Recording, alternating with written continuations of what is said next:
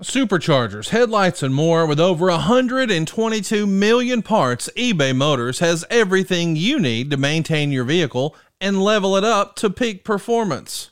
And with eBay Guaranteed Fit, your part is guaranteed to fit your ride every time or your money back. Stay on your A game with all the parts you need at the prices you want. It's easy to bring home huge wins. Keep your ride or die alive at ebaymotors.com. Eligible items only, exclusions apply. See ebaymotors.com. It's only a kick, a jump, a block. It's only a serve. It's only a tackle, a run. It's only for the fans. After all, it's only pressure. You got this. Adidas.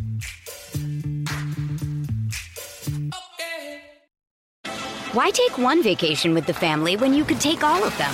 With Royal Caribbean, you don't just go to the beach. You visit a private island and race down the tallest water slide in North America. You don't just go for a road trip. You ATV and zip line through the jungle.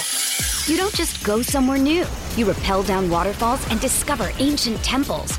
Because this isn't just any vacation. This is all the vacations. Come seek the Royal Caribbean. Ships Registry Bahamas.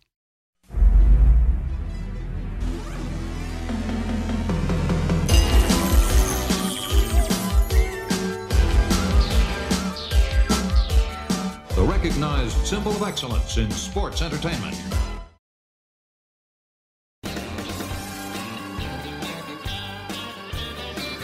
Hey, hey, it's Conrad Thompson, and you're listening to My World. And of course, we couldn't do it without the Hall of Famer himself, ladies and gentlemen, your friend and mine, Double J, Jeff Jarrett. Jeff, how are you, man? Conrad Thompson. Happy Monday as we're recording this. Drop on Tuesday, but uh brand new week, brand new pod. We were waiting on you a little bit, but that's okay. You've had a busy day already, like myself. So looking forward to this. I've got uh to kick things off, uh, Connie, as JR would say. I've got Mhm. my founder shirt on. You know who designed this? And uh one of those stories I said, Don, not gonna sell. Yeah, it will.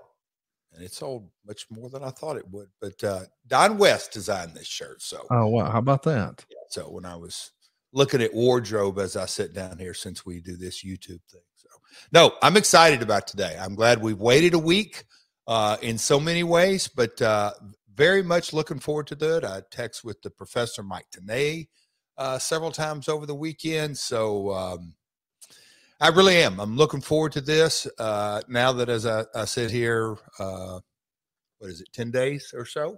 Um removed, eight, nine, ten days. Um, happy uh, for everyone involved uh, in the Don West situation because um, he had a rough road, but uh, I hope uh, me and you uh, do old D Dub right today. I'm looking forward to today's episode. I know that uh, things got kind of real last week. Uh, you, you were getting ready to handle some some wrestling business, and uh, you certainly showed the world who Jeff Jarrett is last week a couple of times, three times between the show, the Wednesday show, and the Friday show. Tony Schiavone actually said the Friday match that you guys had the rematch for the tag titles after that crooked ass referee Aubrey Edwards screwed you for the second time uh, clearly. She he said uh that's maybe the most entertaining tag match he ever remembers seeing in his entire life. Stop and- it. i'm not kidding. And this is a guy who grew up watching mid-atlantic which was definitely a tag team territory. And then all the nwa stuff all the wcw stuff all the aw stuff. Now don't get me wrong. I'm sure that people would say oh what about this match? What about that match? Like certainly the dog collar match with the briscoes and ftr that's a different type match. But what you guys did last week, man, that was uh that was old school wrestling, and a lot of that credit goes to you, and it was great stuff. And I'm glad that you know we got some of those new memories. So the the the year of Jeff Jarrett has carried over into 2023. How about that? I don't know about that, but I am. I am super grateful. You know, Conrad, uh, the West Coast flights uh, got up early Saturday morning, flying home from Portland, Oregon. I'll just say this: I was a little stiff when I got off the the air uh, the the flights on Saturday afternoon, and felt that stiffness uh, all day yesterday, and uh, had my early morning workout. I'll say this: the guy that that trains me, uh, it was one of the hardest ones I've done since I've started training with him. But I, it feels good right now. It absolutely did not feel good going through it, but uh, I, I am. I, you know, I was originally scheduled to come home last Thursday. Uh, did you know that, Conrad? I did not know that. Okay. Uh, it's one of those days that um, who'd have thunk? Uh, so, uh, you know, text Karen, no, I will not be home on Thursday. We got us a rematch. Uh, and so when I sit here and I digest it all in, um, I, don't I really, I mean, I, do know what to say, but, but I, I, I'm not sure I'll deliver it in the right words, but I, uh, the opportunity, uh, to to get to have that rematch and uh, the buffoon known as Aubrey Edwards, the fraud known as Max Caster, and um, Granddaddy Ass and the whole clan.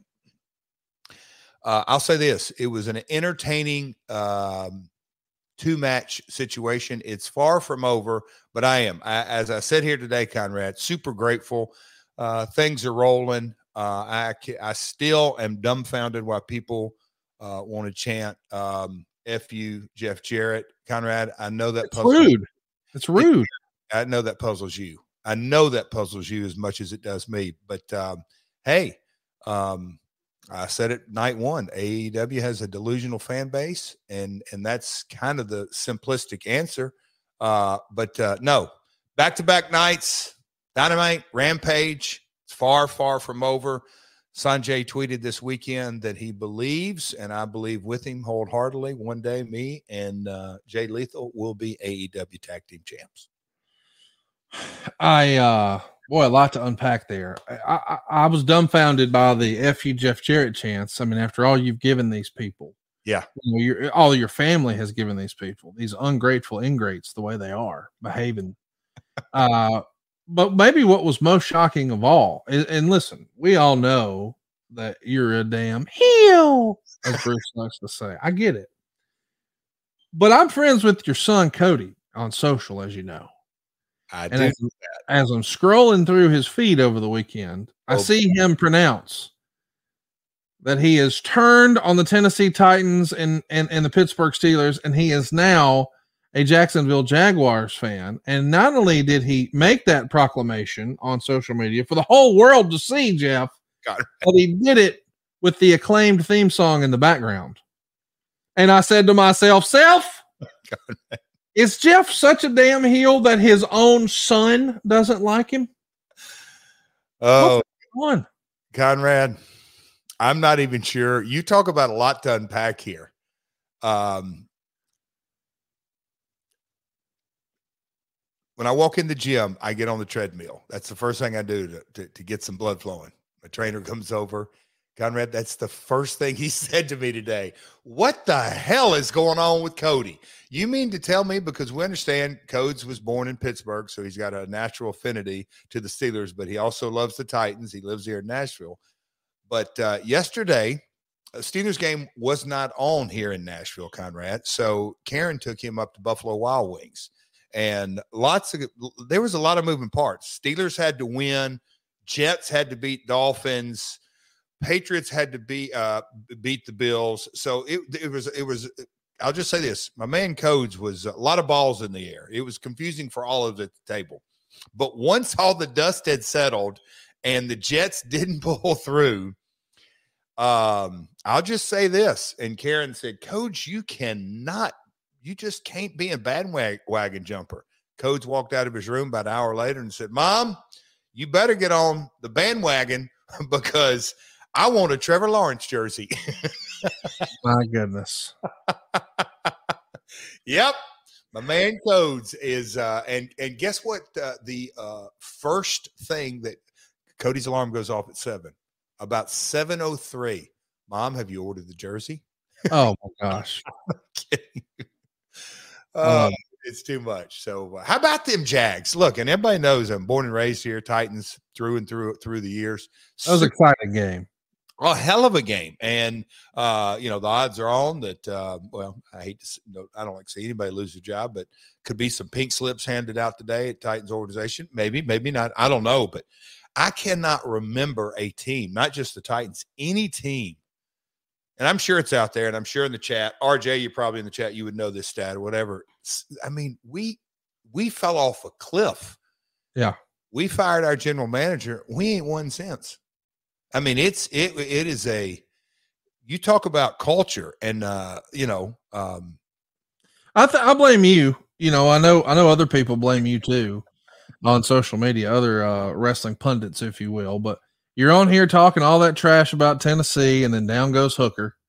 And then oh. you're all on here talking all that trash about the Titans, and then the Jags just whoop that ass. It's just uh it's a shame. And and I guess what everybody wants to know right now, because you started the show talking about you know the fallout from those great matches you had last week. When will we see that Tennessee tiptoe, as RJ City called it again? the Tennessee tiptoe that you did last week on match one, Wednesday night, is the funniest Jeff Jarrett thing since the Beetlejuice headshot to me. Oh, you know what? And I've been meaning to ask you for folks that don't know. Uh, I tried not to bug Conrad last week because he had some downtime, but sometimes I just I, I, just had to send you a DM, didn't you? I tried. You my texts were maybe three last week, but several yes. DMs because uh, that's okay. If he's on Twitter, that means he's he's looking. So anyway, uh, it tickled me that that tickled you. So so much. Uh, so come on, give me context. And and I don't, I don't know why. I just know it is such a heel shitty thing to do. No, it's not. I celebrate it. Yes, but you but nobody likes when you celebrate. You're a bad guy. It's like when you're spiking the football. And I, I mean, I even enjoyed when you sprinted to get the belts and in mid sprint, throw Jay his perfectly between the top and middle rope Good and then hop right in the ring and go right to the hard cam. It's like this guy was born to wrestle. Look at this in your natural habitat. I know you own a baseball team and you got all these other LLCs and businesses and fingers and all these pies. But oh. my man, he wasn't born for podcasting or baseballing. He's born for getting in the ring and telling stories. And somehow, much like Dustin Rhodes a decade before him, has found the fountain of youth running around here with abs at double nickel. What, what's going on with you? Did you make a deal with the devil? What's happening? Oh, that's hard work, pal. That's that's hard work. Uh, I did. I, no, I'm I'm very grateful. Uh, it is. It's a consistent. But let's not get into that. But it tickled me that it tickled you. And then the so comments, the comments in Hey Hey Conrad uh, on Twitter, name this whatever. Yeah, damn the strut. Goodbye strut. Name this. But, RJ City called it the Tennessee tiptoe, and I was like, that, that works for me. I like it. You know, there's a high spot called the Tennessee tiptoe. I didn't know that. Yeah, I'm giving you a little inside baseball. So if if I'm a bad guy, right, Conrad? Yeah. And I tag my, I got to get my opponent in a headlock, and I get backed into the ropes and I tag my partner in, right? And he shoots yep. me off. Okay. I'll walk you through this. Yes. He, he, shoots me off and I hit the ropes and I come off the ropes. And that baby face in the ring who just shot me off, he drops down. Well, then my partner comes in and he sees me coming. I'm not going to say 100 miles an hour, but you know, Bobby Eaton's doing He's coming full speed. He has to drop down right again. And then the and then I step over baby face, heel, hit the ropes, back. Oh, the heel drops right down again, back over the baby face rope. And then all of a sudden I'm headed back toward the baby face, and the baby say baby face sidesteps and collides with the heel, and the two heels go stumbling, bumbling Keystone, uh, Keystone Cops. Uh, that's called the Tennessee tiptoe spot. Well, we got to come up with another one then. So the tiptoe, he he was trying to get into that, but uh, I loved it. It was fantastic. Comments backstage about it. it's it's one of the uh, listen. I love the strut because I know it just pisses people off. And my favorite part about the strut, and we've talked about this before, is the head because you you do it in the. It's just wonderful. I just I loved that match on Wednesday. I loved it on Friday, and I loved hearing that you said you woke up stiff. Are all these days later? Are you still stiff? I would. You know what? That's that's uh, that's part of. Uh, I had a. I mean, not rest. I wish on the. I mean, only wrestling one or two days a week, and uh, I text uh, Derek and said, "Hey, man, when is the last time I've wrestled twice in a week?" Uh, and and and then the conversation went. You know, a lot of guys, they're, you just it's not like it was when you used to wrestle two, three, four times a week. I think that's the difference because I'd like to get in a rhythm, but obviously there's up there's pros and cons to that. But uh, yeah, I was I was much more stiff yesterday than I expected, but uh, good workout this morning. I'll be fine. Back in action, ready to go to L.A. City of Angels. Huge dynamite, Conrad. I cannot wait. I'll just say this: I can't wait to get there. Cannot wait for dynamite. Well, I uh I can't wait to make you stiff again. Thanks to Blue Chew. Come on, you knew I was going there when I he said stiff. He set me right up. That's an alley oop Jones right there. So we're gonna do the old Tennessee two step and the Tennessee tiptoe and all the Tennessees you can handle, all the she can handle. Jeff, have you heard about this? Uh, uh, did you know that? And we don't talk about this a lot, but did you hear that my grandpa discovered Blue Chew? I did. You know what? I did not know that. Tell me the story. How do you know? That? Well, it's it's ruining some lives, and nobody's taking it harder than old grandma. Guys, we all know that confidence can take you far in life. That's especially true in the bedroom. But it's time to uh, step up to the plate. That's where Blue Chew comes in. Blue Chew is a unique online service that delivers the same active ingredients as Viagra and Cialis, but in chewable form and at a fraction of the cost. Think of as like a hot tag for your wiener. You can be the tag team champion of the bedroom, you and Blue Chew. How about that? Take them anytime, day or night. You can plan ahead or be ready whenever an opportunity arises. The process is simple. Sign up at bluechew.com, consult with one of their licensed medical providers, and once you're approved, you'll receive your prescription within days. And here's the best part it's all done online. No visits to the doctor's office, no awkward conversations, no waiting in line at the pharmacy. Blue Chew tablets are made in the USA. They're prepared and shipped directly to your door, all in a discreet package. So if you could benefit from extra confidence when it's time to perform, chew it and do it. Have better sex, y'all. We got a special deal for our listeners. Try Blue Chew free when you use our promo code MyWorld at checkout. Just pay $5 shipping. That's bluechew.com. The promo code is MyWorld to receive your first month free. Visit BlueChew.com for more details and important safety information. And we want to thank Blue Chew for sponsoring the podcast. Seeking the truth never gets old. Introducing June's Journey, the free to play mobile game that will immerse you in a thrilling murder mystery. Join June Parker as she uncovers hidden objects and clues to solve her sister's death in a beautifully illustrated world set in the roaring 20s. With new chapters added every week, the excitement never ends. Download June's Journey now on your Android or iOS device or play on PC through Facebook Games. Why take one vacation with the family when you could take all of them? With Royal Caribbean, you don't just go to the beach. You visit a private island and race down the tallest water slide in North America. You don't just go for a road trip. You ATV and zip line through the jungle. You don't just go somewhere new. You rappel down waterfalls and discover ancient temples. Because this isn't just any vacation, this is all the vacations. Come seek the Royal Caribbean. Ships Registry Bahamas. All right, Jeff, enough filibustering. We caught up. We talked about it. Now we're here to talk about why we're really here. Hold on, hold on, hold on, hold on, hold on, hold on. Georgia TCU. Oh, yeah, yeah, yeah. Well, here's the thing. By the time everybody's listening to this, they already know who won. Oh, yeah. Now let's go ahead and make a prediction this weekend. Do the Jags win? Yes or no? I yeah. It. Yeah, charge. Yes, yes. Uh, uh here's kind of my armchair quarterback. Jags didn't play good and they won. Yes. They they they didn't really score.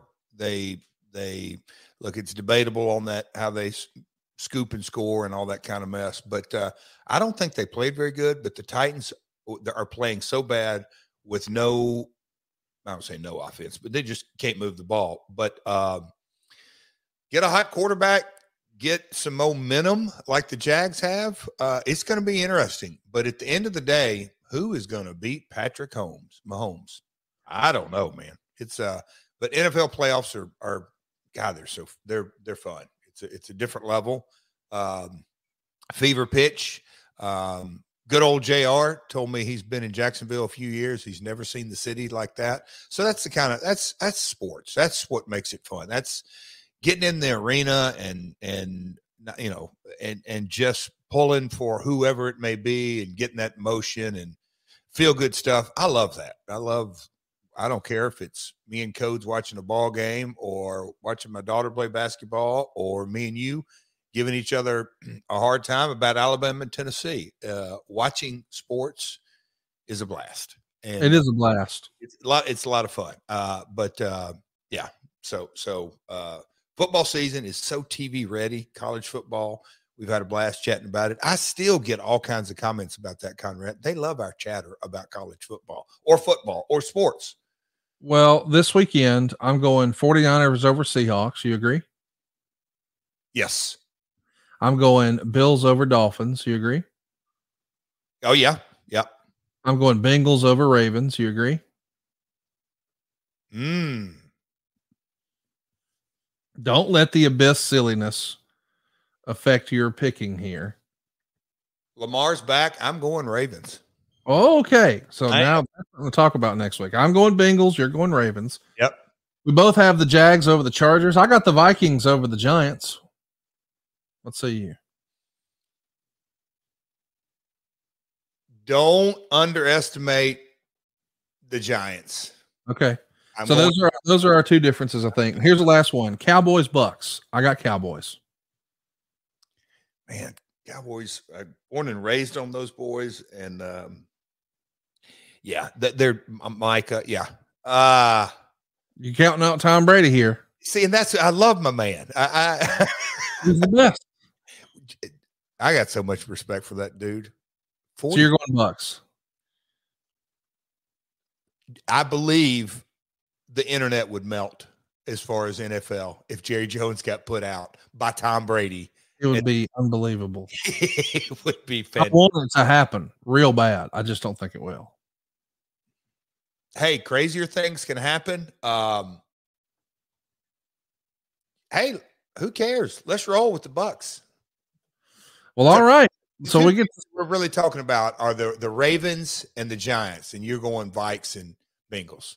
Yes. Yeah. Okay. We'll I see. think we're, we're probably all on the same page about. I mean, here's the thing: my whole family's uh, is Cowboys fans. I, I love Tom Brady. I would love to see. I can't wait to see that game, and it's the Monday night game, and it's the game that everybody's going to be talking about. They got it right with the scheduling and we hope we got it right with your scheduling. We uh, appreciate your patience. Last week, of course, we wound up just talking about a little bit of this, a little bit of that. Uh, we are going to get back to our TNA topic, but some big news happened just before we went to uh, do our show last week. We lost a, a, friend of the show, and you knew him a lot longer than me, but I don't think Don West ever met a stranger. He's our topic today. We're going to do our best to um, to tell his story, and I kind I got to tell you, I kind of feel weird with us doing ads during the show, but we've sold them, and I know that Don West would be mad at us if we didn't. You ain't kidding? Are you kidding? Furious. I feel like Don would want our show to just be all ads and a little bit of Don talk, maybe. But um, man, what a personality! And in case you don't, and boy, I know this is probably going to annoy some people that I talk about it this way, but Don West is not a wrestling lifer. Don West was a salesperson and a performer and an entertainer and an entrepreneur who could have done anything he wanted. And you hear a lot of times when people decide to leave wrestling or the decision is made for them that it's time to leave wrestling. The question is always can they find life and success after wrestling? Well, Don West had it before, during, and after Don West didn't need wrestling. He was going to be a success no matter what. But wrestling was better because Don West was in it. Fair to say? Oh gosh. Without question. Not and, and everybody um, has a Don West story if you're around him or or watched him. But I think one of the things that goes so far under the radar is his business acumen. And Conrad, whenever you feel uh, you're driving this ship, I do want you to share your Don West stories on this. I think you will, but you always, yeah. I mean, j- just because I, I'm, I think they're eh, they're important. They're they are a they're a part of me me and yours relationship. You know, number one Starcast. Hey, Conrad, let's let's get D up. you know, th- there's there's so many Don West stories, but it, it, it, Don is such a unique wrestling story, and you just teed it up great. He was super successful before, during, and after, but his, I think again, I'm gonna just say that and I think in this podcast we we get into life stories, we get into nostalgia stories, we we we do all kinds of stuff on here, life lessons, business lessons. But one of the things I think goes, and I think Bruce said this recently, either on on his pod or I don't know what was it a post, I, I don't know, but um, he he kind of tapped his hat. But Don's business acumen, I think, has been understated through the years in so many ways. Um, I just leave it that at that. We we can get into that as we go through and tell the stories. But Don's a Don was a very very sharp guy. Don began hosting the Sports Collectible Show on the Shop at Home Shopping Network in 1993. You see him there on the left. Hopefully, you're watching with us on YouTube. Um, what a mustache that man was sporting too. Uh, you know, listen, th- th- this is a weird era for television, but infomercials started to really catch fire and take off, and then the the sort of QVC and HSN, they had Home Shopping Network was first, then QVC, and then Shop at Home. But what was interesting is Don was the one show that you could get guys to watch. Like guys were not going to sit around and watch shopping on TV while they're talking about I don't know, fake furs or high heels or makeup or whatever they're selling for ladies. It's normally targeting ladies. But a sports collectible show, well, you can get guys to watch that. And he became such an iconic personality that Will Ferrell even portrayed Don on Saturday Night Live in 1997. I mean, think about that. Like Saturday Night Live, as you know, doesn't just spoof stuff on the fringe they're spoofing things that they think will resonate and hit with the with the masses, whether it's a Donald Trump parody or whatever. But goodness gracious, man, you want to talk about feeling like you made it. When they're spoofing you on Saturday Night Live, that's something special. Three times. Pop yeah. I mean, it, it, they parodied him three times, and look, uh, you know, everybody has their different eras and different flavors, and I'll date myself, but you go back to the original Dan Aykroyd, John Belushi, um, you know, the the Chevy Chase early SNL, and then you can get into the Chris Farley and and just the different iterations through the years, and and they just Lorne Michaels is they'll never make another one like him, executive producer, but you know the Will Ferrell days you and, and what he went on to become as far as the box office attraction and you know you could go down a whole list adam sandler but j- just that crew that was in there. But at this you know for for will ferrell and and that crew to to to dig in to to, to uh parody it, it just still cracks me up uh that that's again shop at home th- this is where it is uh, to me it's a whole different stratosphere Don's work shift was 11 to 4, 11 to 5, 12 to 4. It's overnights. It, his, his program aired.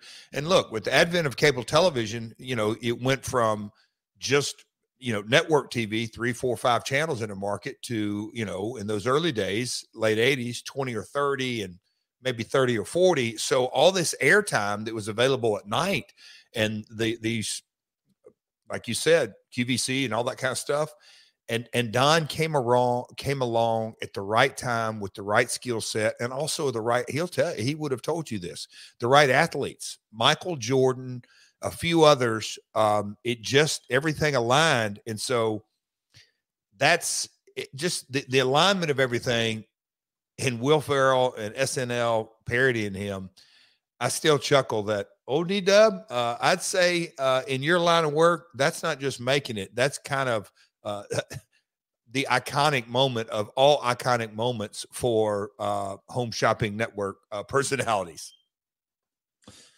Just a home run. Uh, and, and, so cool to see that he sort of got his flowers on a national level.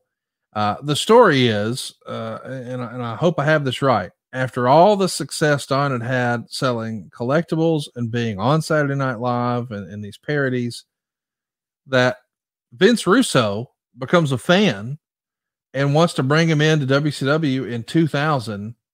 Is that the way you remember hearing this?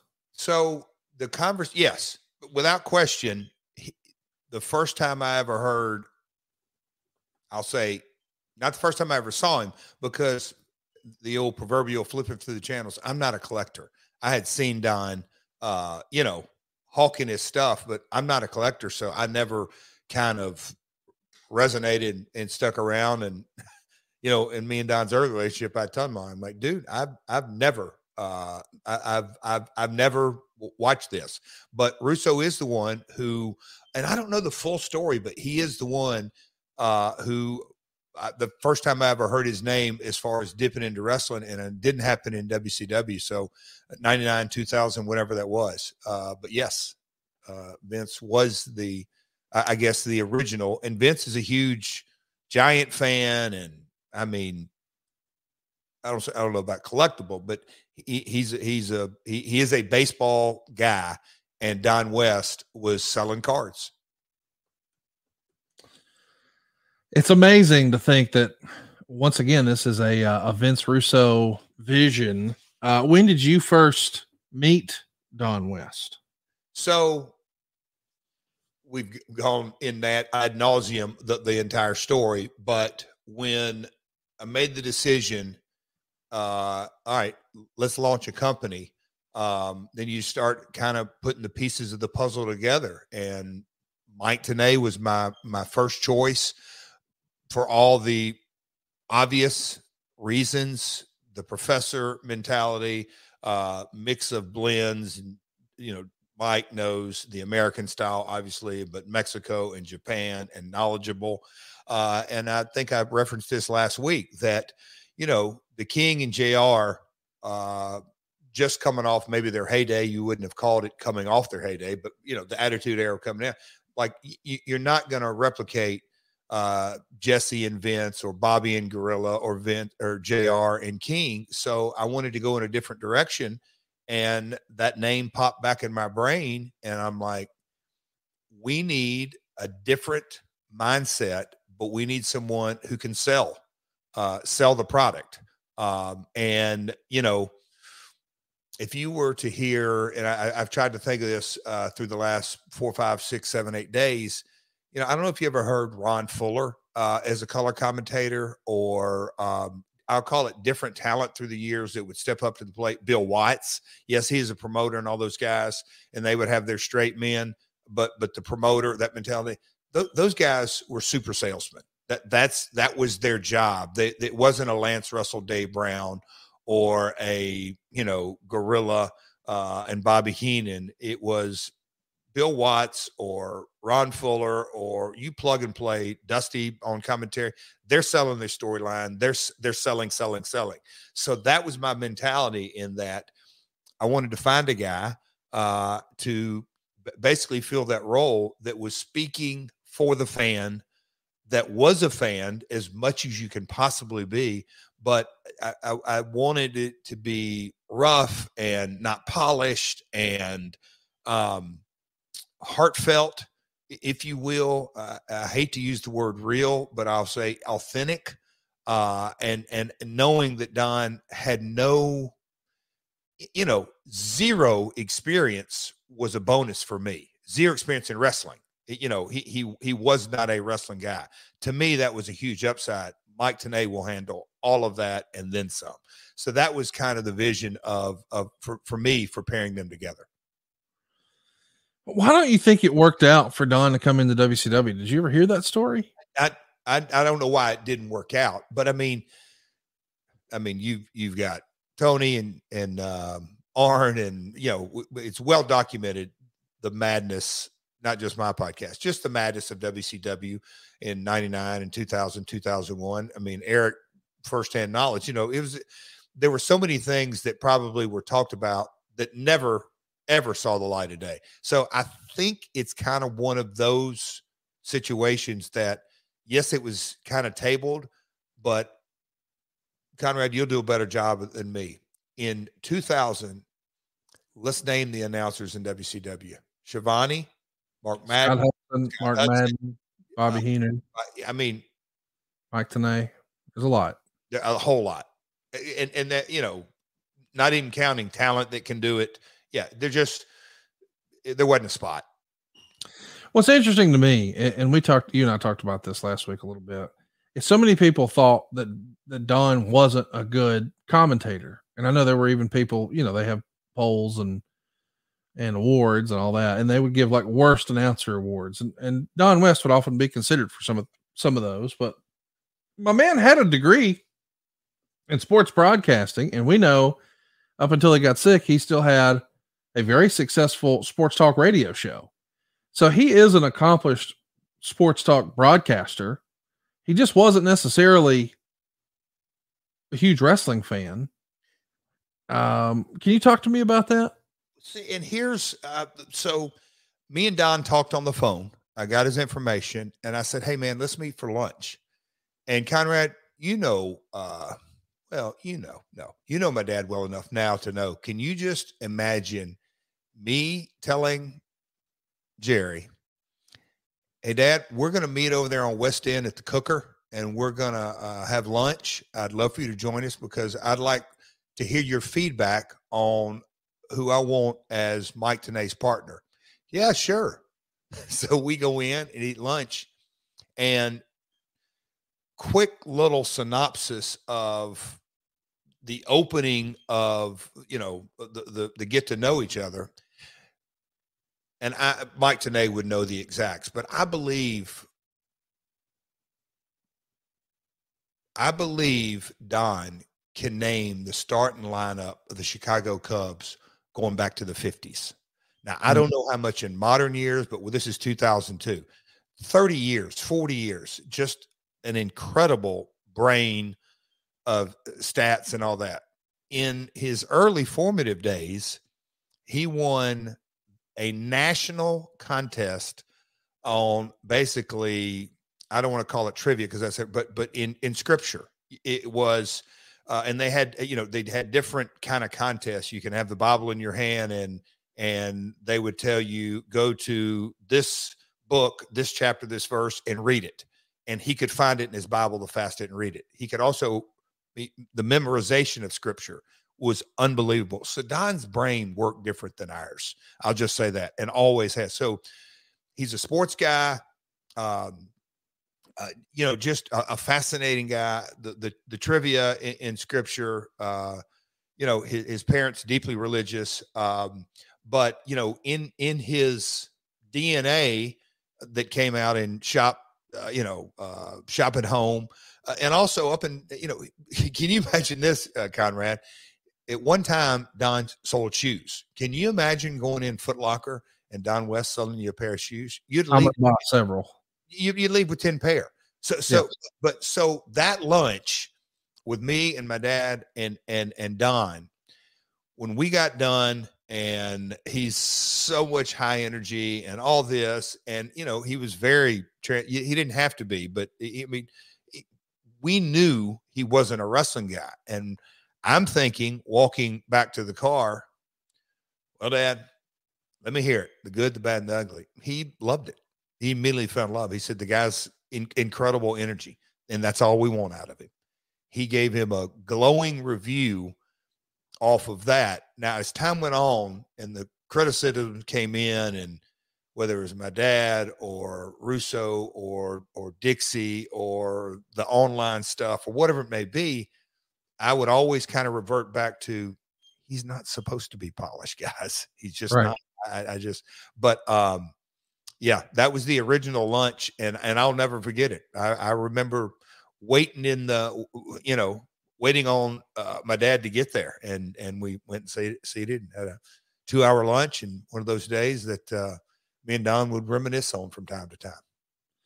Mother's Day is around the corner. Find the perfect gift for the mom in your life with a stunning piece of jewelry from Blue Nile. From timeless pearls to dazzling gemstones, Blue Nile has something she'll adore. Need it fast? Most items can ship overnight. Plus, enjoy guaranteed free shipping and returns. Don't miss our special Mother's Day deals. Save big on the season's most beautiful trends. For a limited time, get up to 50% off by going to BlueNile.com.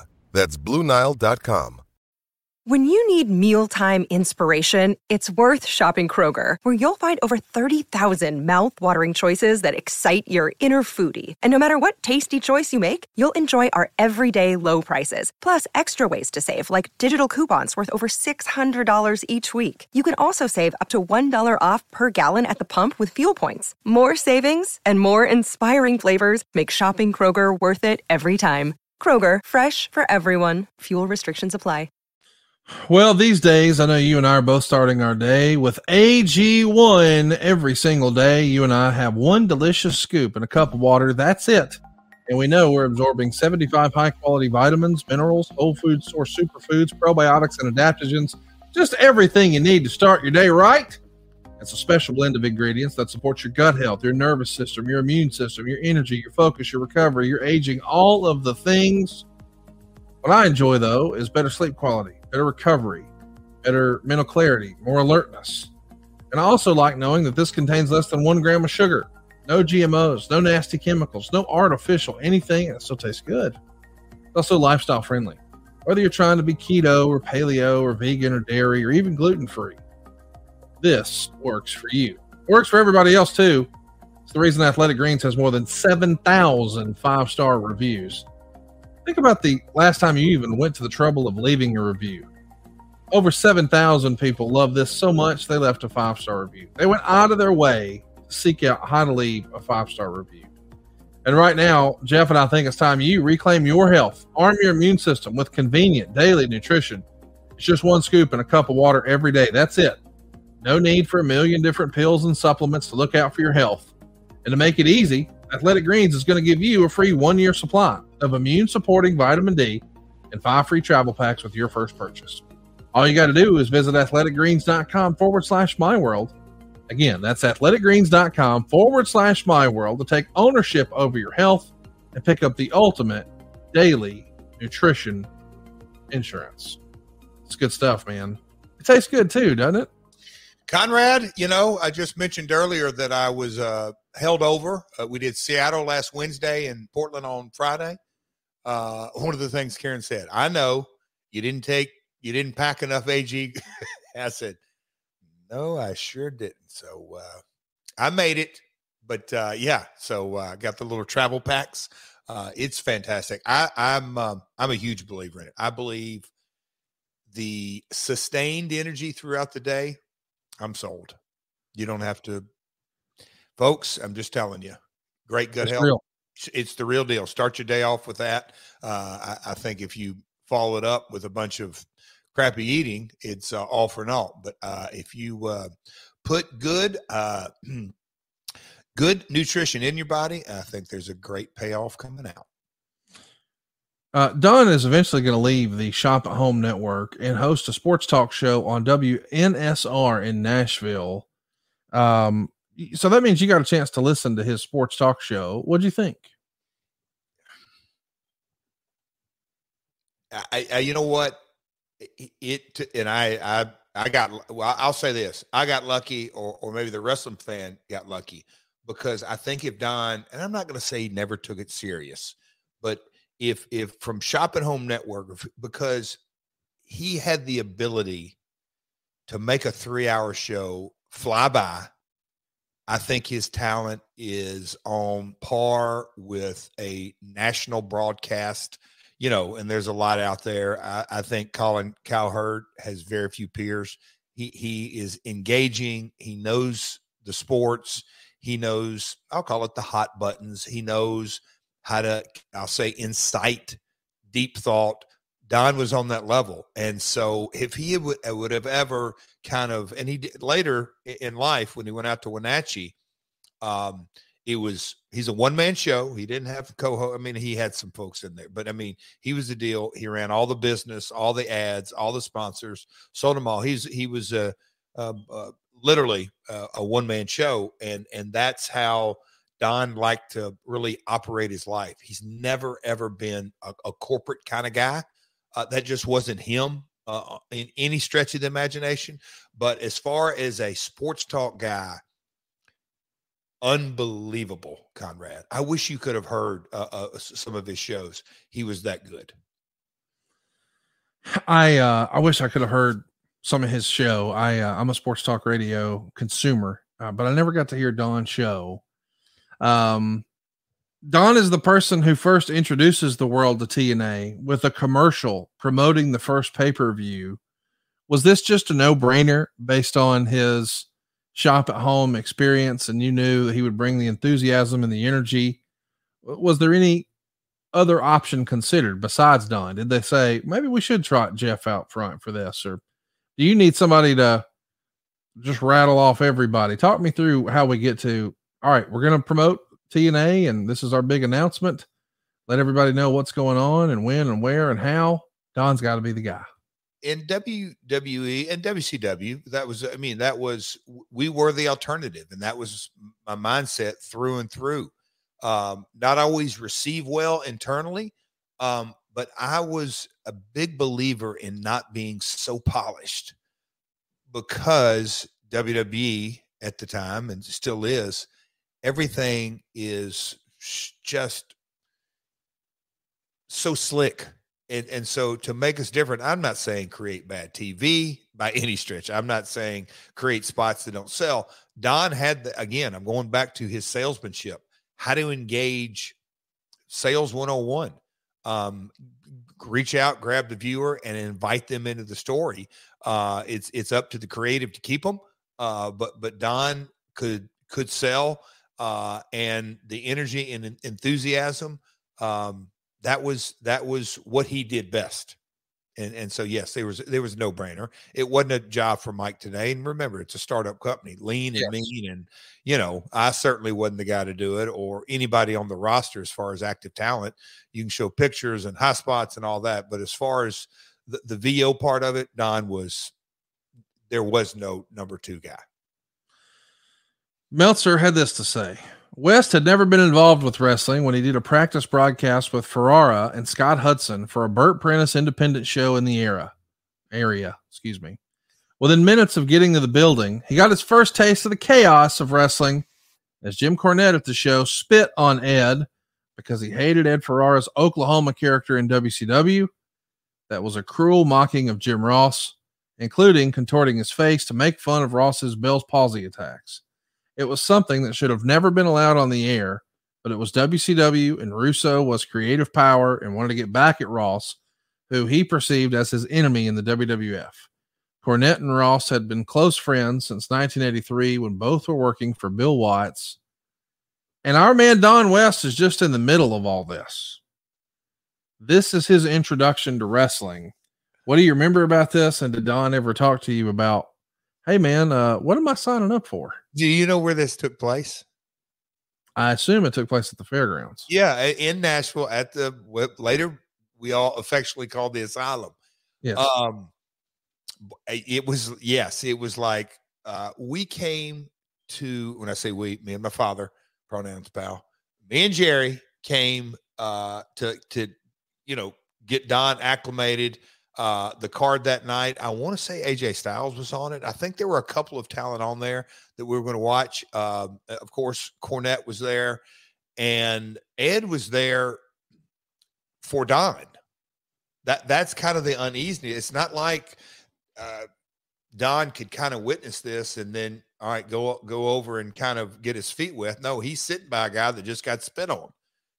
so It, just Oh, Conrad, as you say, only in the wrestling business. Yeah, it was uh it was uh welcome to the wacko world.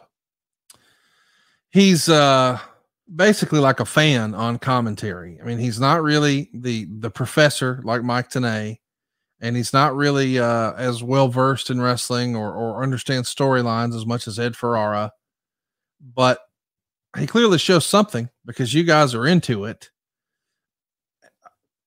he needs, and this is true with every duo or, or, or trio, you got to have the right dance partner. And sooner rather than later, it becomes very apparent. It's Don and Mike. When did you know their chemistry would be the that's what's going to click? Well, a little sidebar that that I uh, that's a great picture for video folks. Uh, um, and and and I, I I knew the story, but obviously forgot it. But Mike picked Mike picked Don up at the Waffle House to drive to Huntsville for the first show, and they bonded day one. Um, but you could tell their their chemistry because I like to talk sports. Mike likes to talk sports. Don damn sure loved to talk sports, all kinds of sports opinions. And once he found out, no matter who you were on the roster in the building, once he found out you were a Dolphins or a Cubs, or he was just so knowledgeable. So, you know, it, breaking the ice with Don most of the time was off something in pop culture. It didn't have to be sports. It could be music. It could be something. Don is very was very conversational uh, in, in, that aspect. But you know, I'll call it the first twelve weeks, uh, maybe sixteen weeks. But you know, the Scrooge situation, the ups and the downs, it all just happened exactly the way it was supposed to be. I understand why Ed just kind of tapped and said, "I'm out. I don't," you know, and rightly so. He him and his wife they had to go on with their life and they weren't going to stick around uh, don lived in nashville he had a full-time job as a, a, sports radio guy he he had arranged that you know he would have to be he could be flexible his boss is at the radio station mike was all in and their bond was real quick and you know at the end of the day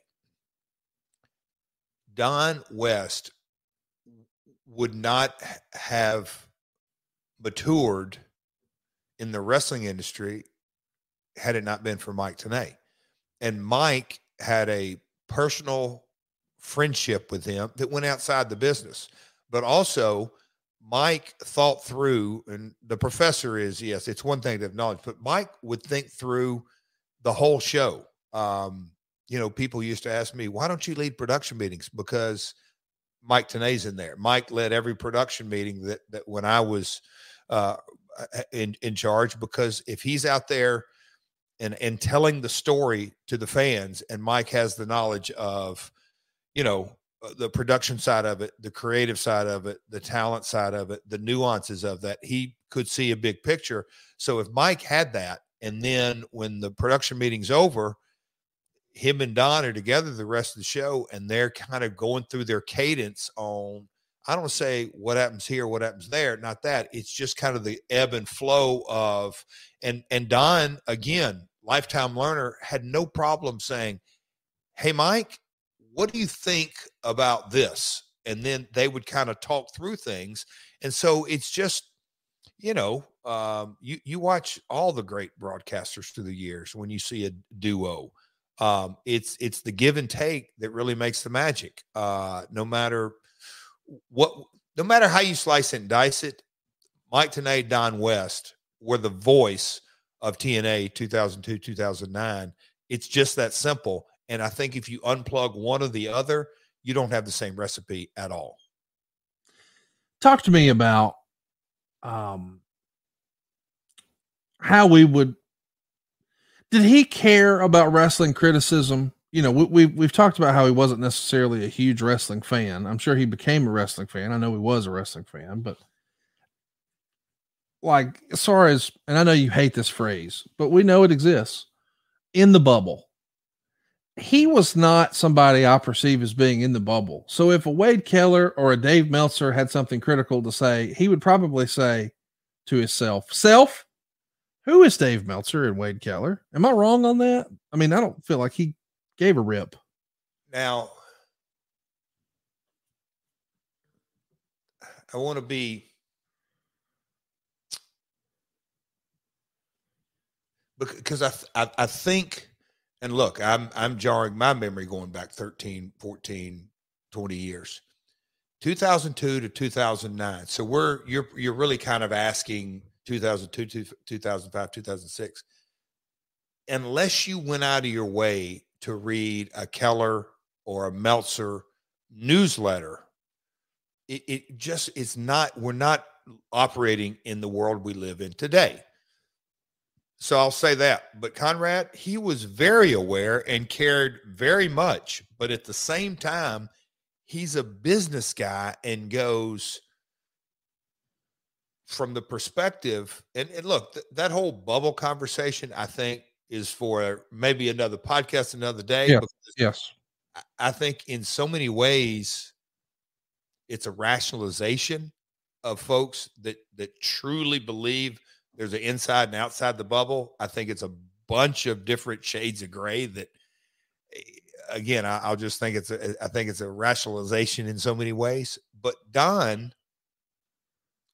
looked at it. Eh, I'm going back to kind of the the whole linchpin of all this from a business perspective, and would think to himself, why are they criticizing? Okay, to get clicks, to get newsletters, uh, they can't write a rosy report. Again, he's a sports guy. News, n- new new folks that wrote the beat. Uh, yes, a beat reporter from a sports team. Yeah, and they can't write fluffy uh, articles every day. Matter of fact, they got to go the other way. Yes. So he looked at it from the perspective of it's it's Dave Meltzer's or Wade Keller's or Mike Johnson's or whatever it may be. They're in their own quote unquote bubble, which is the bubble of life they're they're doing what they think is best for their business and i don't know how many times don would tell me boss if you're happy i'm happy and i'm like don it, it kind of is so simplistic that let's let me and you and mike talk about if you've really got an issue with anything but conrad i will say this he did care what his reviews were but i think he cared in the fact was oh you don't like it? How can i get better Oh, you don't like this? Well, give me something, give me some meat on that bone. How can I get better? That's how he looked at it. He's business. He, didn't take it personal, which is so good. Another day is here and you're ready for it. What to wear? Check. Breakfast, lunch, and dinner? Check. Planning for what's next and how to save for it? That's where Bank of America can help. For your financial to-dos, Bank of America has experts ready to help get you closer to your goals. Get started at one of our local financial centers or 24-7 in our mobile banking app. Find a location near you at bankofamerica.com slash talk to us. What would you like the power to do? Mobile banking requires downloading the app and is only available for select devices. Message and data rates may apply. Bank of America and a member FDIC. Afford Anything talks about how to avoid common pitfalls, how to refine your mental models, and how to think about how to think. Paula, while certainly you can mess up on a million dollars a year, it is far less likely than it is on $30,000 a year. Right. I would meet wonderful people that were struggling with a budget that was super tight. It was 100% you need to make more money. Make smarter choices and build a better life. Afford anything wherever you listen. Well, I'll tell you what else is so good, and that's HelloFresh. I got to tell you, this is something that you and I have been enjoying. Uh, it's always a, a, wonderful thing when we get a delivery from HelloFresh. Now, you might be asking yourself, hey, what is HelloFresh? Well, with HelloFresh, you get farm fresh, pre portioned ingredients and seasonal recipes delivered right to your doorstep. You can skip trips to the grocery store and count on HelloFresh to make home cooking easy, fun, and affordable and that's why it's America's number one meal kit. Uh, HelloFresh has been a big part of my life for a long time, and I'm glad we're getting to talk about them here on the program today. If you've got New Year's goals, well, HelloFresh is here to help you achieve them. You can skip the grocery store and take control of your time and budget with delicious recipes delivered right to your door. Maybe you're looking for an easy way to eat well and save money this year. Cut back on expensive takeout and delivery and get started with HelloFresh. You'll love how fast, easy, and affordable it is to whip up a restaurant quality meal right in your own home. Uh, and, and not all of us are, um, well, so good at eating well. I'm on that list. Well, eating well is top of the mind this month for all of us. It's comforting to know you can always get top quality with HelloFresh. Check this out. The ingredients travel from the farm to you in less than seven days. So you know they're fresh. By the way, they've also got fast and fresh recipes. Check this out. They've got HelloFresh's latest line of meals, which features robust flavors and filling portions that are ready in less than 15 minutes. You heard me, in less than 15 minutes. You'll enjoy taste and quality done quick with, with recipes like falafel power bowls, seared steak and potatoes, the Southwest pork and bean burritos. I am a big fan of this because listen, we all get in ruts. My wife and I are getting ruts all the time where we say, Man, what do you want for supper tonight? I don't know. What do you want? And we feel like we just wind up eating sort of the same stuff all the time. We want something different. HelloFresh checks the box for us. And it brings us together. It's something we get to do together and we enjoy it. Now, as you know, I'm busier than a one arm paper hanger, but I got 15 minutes. And you want to get some brownie points? Listen up, y'all. You want to get some brownie points? Cook with your wife. Huh, roll tide. Uh, I love it. She loves it. You will too. I can't wait for you to tell us what your experience is. Go right now to HelloFresh.com slash MyWorld22. Use the code MyWorld22 for 22 free meals plus free shipping. Boy, what an offer that is. Let me repeat it. Go to HelloFresh.com slash MyWorld22 and use the code MyWorld22 for 22 free meals plus free shipping. I can't believe that's real. HelloFresh.com slash MyWorld22. The promo code is MyWorld22. 22 free meals. HelloFresh, America's number one meal kit. Jeff, HelloFresh is the real deal, is it not? Conrad, guess what I'm eating Thursday night? Uh, probably HelloFresh, if I had to guess. Yep. And guess when it's delivered? And I've already told I've, already told the Queen delivery's on Wednesday for for Okay. us. And Okay. uh, and uh, she's like, yeah, yeah, yeah. Anyway, so I'm excited. Uh, I, I'm I'm due to land back from the land of Los Angeles Thursday, and I already know what I'm having. I got my meals planned out this week, pal. And you ain't just a whistling Dixie. Cook with your wife. Come on. Come on, brother. hey, folks out there, every now and then, I'll stumble upon and say something that you can take away in your pod uh, in your life. On I'll say something on this podcast that you can take away in your life or business. Conrad does it often, but he just dropped a gin on a Jim Mint. And I'm gonna as D W Jim Mint 10. Jim Mint 10. Conrad said that. Just a little uh Conrad yesterday, not to get it, it, uh, at church, the, the message was be present. Uh Yes. and uh buddy, you when you just said that, I went, yeah, man. I'm telling you, like it's a little thing.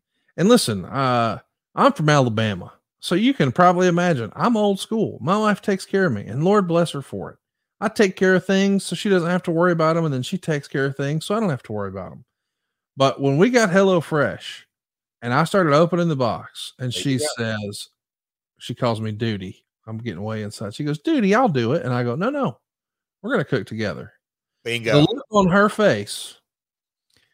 It paid dividends, boys. I don't know what else you want me to say here. Right, let me but know if you're in. folks the meals come uh, anyway you've already uh, gave all the information it's fantastic guys it is absolutely fantastic And by the way, your wife is going to love it. Check it out right now. I know that you're thinking, "Oh, it's it's cheaper." It is. Oh, it's better for you. It is.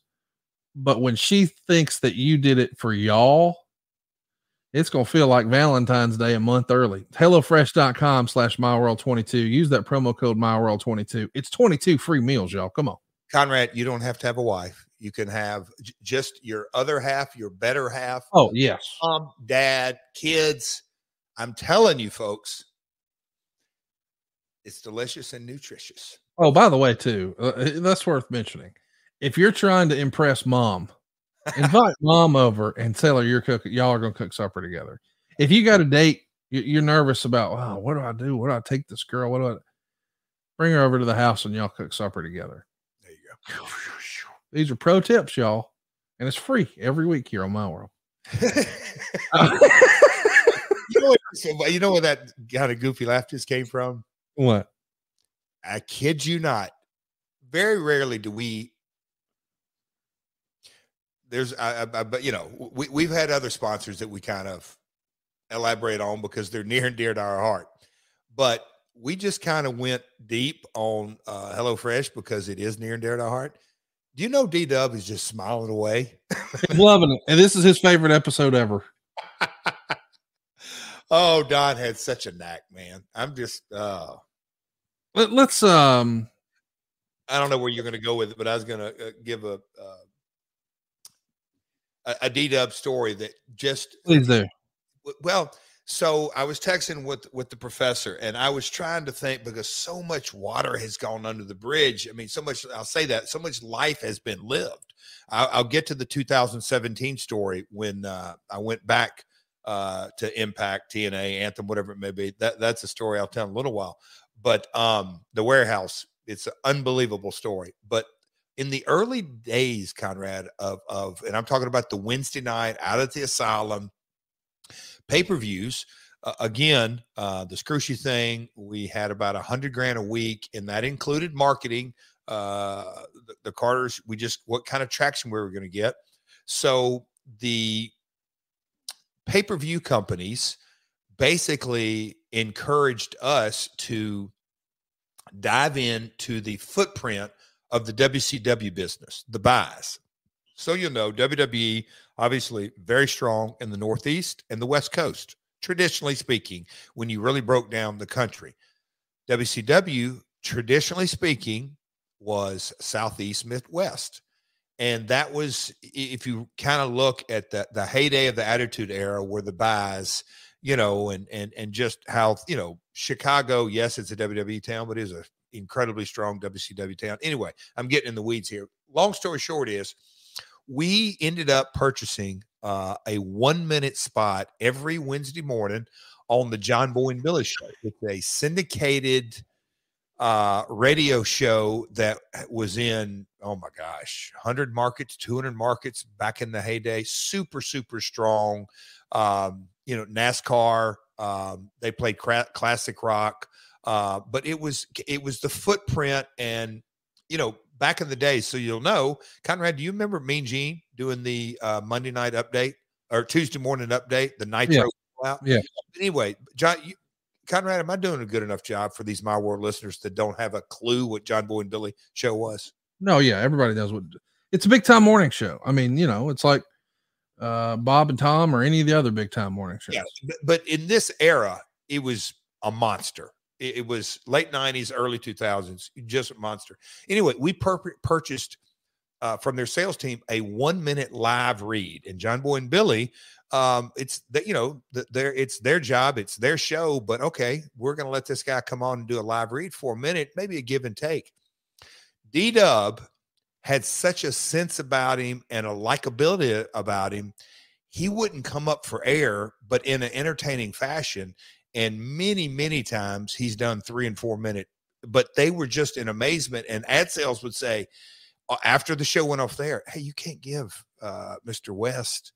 He's only purchasing 60 seconds. So we kind of have to keep him in line. Our other sponsors that are buying these ad reads, these live ad reads, we kind of got to reel him in. So there'd be a time where, you know, they would you know, kind of start to wrap Don up at the 45 or 50 second mark and Don would come up for air, but I mean, just yank it right back in. So, Don West, salesmanship, personality, and I have t- talked to the crew over there through the years uh, afterwards. They love Don, but Don was he. Yes, they were making money off us because we were buying sponsor, you know, advertising from them. But also the entertainment value of Don selling what's coming up tonight on pay per view was super entertaining, regardless if you bought the pay per view or not. It was damn good radio, and they love that. And um, uh, Dell uh, Dell Curry, uh, which is Steph Curry of NBA fame, uh, his aunt was the um, basically the producer uh, that that traffic cop, and Don would call onto her on Wednesday mornings, and they would chat a few minutes before they come on there and they struck up a relationship. But anyway, it was uh, very entertaining. But a D Dub story on again, I'm going back to his business acumen. He knew that once I get the ball, I'm rolling with it. I'm going to make it entertaining as hell, and he did. Uh, those little things, uh, I'll, I, I, just, I cherish. Uh, they don't make them like DW anymore. They just don't. No, they don't. It's just uh, one of a kind. They broke the mold, and I thought Dave Meltzer did a great job when he wrote about him in the most recent issue of the Observer he compared Don West to Pat McAfee these days in WWE. And I feel like that's a pretty apt comparison because he brought the fan perspective and the the excitement.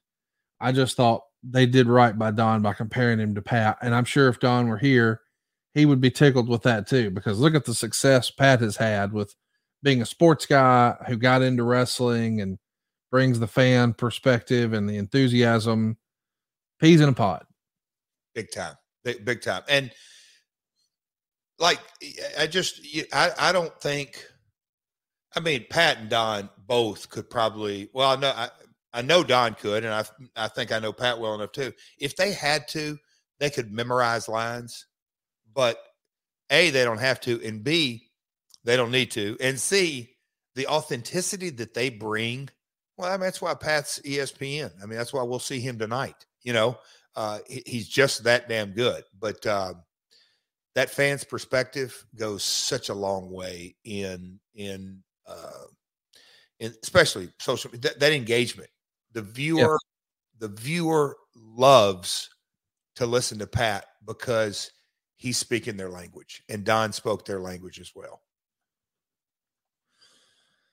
Let's um let's talk a little bit about what's next for Don. Uh, with with with Ed gone, now he's going to try to just go all in, and he becomes, for lack of a better word, a student of the game. To the point that by November, Meltzer gives him a lot of credit for improving greatly, and he's reacting, you know, hot at the heels and cheering on the baby faces. And there's even one iconic moment that Meltzer really loved. They nearly created a star in Amazing Red as the announcers were selling for his beating like crazy. Then Don West stood up on the ringside table and started screaming, Go, Red, go, which got the crowd going nuts for his comeback like at a real sport. This was apparently Jerry Jarrett's idea, as he was the one who told West the spot. The negative is that the place would have to come unglued had Red actually won. Since Red was pinned earlier in the show, it wasn't a good idea for him to get pinned again. The deal is when they were booking the finish, they had no idea the crowd would get this hot and figured going in, since Low Ki and Daniels and Skipper were returning, it was the first night under Russo that they should go over. So if we had it to do over again, we would have had Red go over, but standing on the table cheering sounds a little Pat McAfee esque, and it's great to know that it all ties back to Mr. Jarrett. uh, it's you know, hats off to pops. You know, it's just one of those things of again listening to the people. And my dad sitting at go position. Tony Falk was probably right beside him. Um, those early Wednesday nights, you know, God, what a controlled chaos and all that kind of stuff. But obviously, my old man felt that okay, let's let's take this again. My dad, he's because it's not old school. It's get the audience engaged in the, the heat so the babyface can make the comeback. That's what it was all about. And Don was the fans man and so into it. And the people, it took the match to a whole nother level. And, you know, it wasn't a move, it wasn't a promo, it's just energy. Let's talk about something else in the Observer. Uh, Meltzer would note June 9th, 2003. So we're about a year in to our TNA experiment. The Harris twins were back twice on the show, showing no signs of a beating and never vowing revenge, nor was the beating ever acknowledged. Don West actually brought this up before the show at a production meeting, and Jarrett said that because the twins hadn't been seen until 30 minutes after the beating, there's a feeling that because West came in less than a year ago with no product knowledge, even though he's been a fast study, Jeff and more so Jerry don't take his questions seriously about the show. What's how do you respond to that? I, I don't want to get on a F Dave Meltzer rant like we're Eric Bischoff here, but I'm, I'm curious where he gets this info and that's I know I know for sure it's not true. And here's how I know for sure it's not true. Uh, I had a bunch of ideas about Nashville, and you listen to every one of them and we used a lot of them and we refined some others together and you brought made you know some of my chicken shit chicken salad. But never once did you just dismiss it and say well that's terrible. You might say well have you thought about this? And together it got better but i just don't see you just being like ah yeah yeah yeah i, I don't see that. And look i'm going to do my best in 2023 conrad. Um it's it's dave's job Yes, to create drama. to, well, intrigue. I'll, I'll take it a step further. In in in in all respect of Don West in this podcast, to drive revenue. Yes, that's that's what that's what Dave does. That's what uh, Vince Russo does. That's what Eric Bischoff does. That that's that is what drives. I mean, look at. Did you see where I'm getting off a tangent? Did you see where Greg Gutfeld is destroying everybody else in late night ratings? I haven't. News. Adam Sandler's paid like 40 or 50 million a year and on broadcast and Gutfeld's on little old Fox News, but I just saw that in an entertainment blog. But but I, I, I'm thinking, okay, it's it's all about driving viewer engagement. So look, eh, who who knows how Meltzer got that blurb and either twisted it or in Dave's defense, maybe he did hear it from a Scott D'Amore, a Shane Douglas. I'm just literally throwing out names in those early days who were in the production meeting. Um, I mean, I could go down to uh, was it Russo? Was it no? Ed was already gone. Uh, Mike, my dad. I mean, who knows? I, I don't, you know, but I can tell you this: Don's overall vision. I don't believe I ever took it for granted just because he just had a different knack. He he did. And I'm sure there's been talent or plenty of folks that I would hear it and and maybe maybe I did dismiss it. Nobody's perfect, but but uh not Don. J- just because of his business acumen. Let's talk about some of the iconic moments that Don had in TNA, at least from my perspective. Uh, the first silly one, I guess. I think we're maybe three weeks in, and y'all had him get hit in the head with a kendo stick by Puppet. With Puppet, right? Yeah. Well, I, goodness gracious! Well, welcome to wrestling. We're gonna have this little person hit you in the head with a cane. Yeah, entertainment. Uh, Don was always up for it, but he, Don would he, Don would say, "Now wait a minute," but his whole "wait a minute" was I want to understand this. I want to do the very, very best possible job I'm going to do. But Don also had the uh, wherewithal to know if I do this this week, but if I do it a month from now, tonight's not going to be nuts, or a month from now, you know, the the the relativity of everything, the sensibility of it. Um, and I'm I'm beating this in the ground, but Don understood that about sales. And Lord, like Every good salesman, Conrad, how many times you heard this? Every what sales? It's all sales. yeah, everything sales. Yeah. So let's talk about uh, another big moment, and, and maybe one of the biggest in TNA history. Kurt Angle's debut. Don's selling of that announcement and video. It's amazing, is it not? So this is one of those days that I was in the, you know, I knew that I was going to be just how the announcement was going to go down.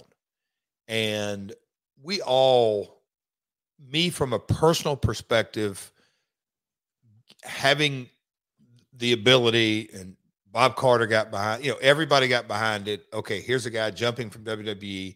Uh, he's a wrestling machine. He fits with the brand. All that being said is, but knowing in my brain, this clip hopefully will live for the next three, six, nine, 12 months. It's it's like Joe Buck telling that story. When you get in the fourth quarter of a Super Bowl, man, if you ain't dialed in, you're never going to be get out of the business because iconic plays that can, you know, be shown at a Players Hall of Fame, the potential is there. And so Don knew that. Mike Tenay knew that. We, we, you know, the, the ones that were a part of this production get the right reaction. When you go back and hear it today, uh, pretty safe to say Don overshadows all of us. The video was good, and Kurt looking up in the, you know, making eye contact with the camera was good. And I'm selling in the ring as a heel and all this. But Don's voice and the people, I'll say this the people jumping up and down in the impact zone, Don's voice was as excited or more. That's hard to do. It is hard to do. and it wasn't just these major signings and announcements. My most vivid TNA memory of all, because I was a Wednesday nighter. I would I would go to the shows when I could, but I would always order the pay per view. But something I still can't believe happened, and I still don't think gets enough credit. Elix Skipper walking the top of the cage, turning point, 2004, is an unbelievable visual. And you would think, well, that's all you need but to me, Don West call of this, you've got to be kidding me, is like the TNA version of The Undertaker throwing mankind off the cell and JR's good God Almighty as God is my witness. He's been broken in half. It's the same thing. This is the TNA equivalent here. And I just feel like because it wasn't WWE or or it doesn't have the platform that WWE has or whatever, it's sort of glossed over. But yes, Elix Skipper is the one who who made that beautiful music that we still are like, what are we watching? But Don West was the voice of us and put amazing lyrics there. You've got to be kidding me. It was a special moment with or without that commentary, but with it, man, it's just special. It's amazing uh, it's it's like uh, in the music business when a guy masters an album, you think, well, what's he really doing? I mean, is, is he create? No, he's mixing it, and and just like the any form of entertainment, it really takes a massive army, a, a massive team. I'm, I was in the uh, Delta line uh, the other morning, and you know, production folks leaving home, and you know, I just thought to myself, what an army of team because without the announcers, without the referees, without the lighting, without the sound, just and and look, people in a building, uh if you watched Dynamite and and Rampage last week, I thought the mix, I mean, the people were deafening, but the people at home, Karen could feel it, people could feel, you know, it so so it just takes it takes the entire production crew, but Don in those iconic moments makes that viewer remember the moment. Had he not said, you know, whatever, it's it's Don creates the legacy with that lyric, no doubt. Or any announcer that has that, you know, those iconic moments. But uh Yep. Oh, Elix uh, probably owes D Dub uh, some gratitude because without Don's call of that, but no, it it takes it takes the team, no doubt.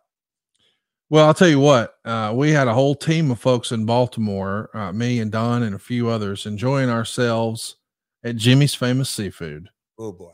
And they are a proud sponsor of today's program, Jimmy's Famous Seafood.com. Now we can bring Baltimore to you. And Jimmy's Famous Seafood is the best crab cakes in the world. Seriously, they're so good. They will ruin you from ordering them anywhere else. You'll never order crab cakes anywhere else once you've had these. Uh, they are Jim Mint 10, you might even say.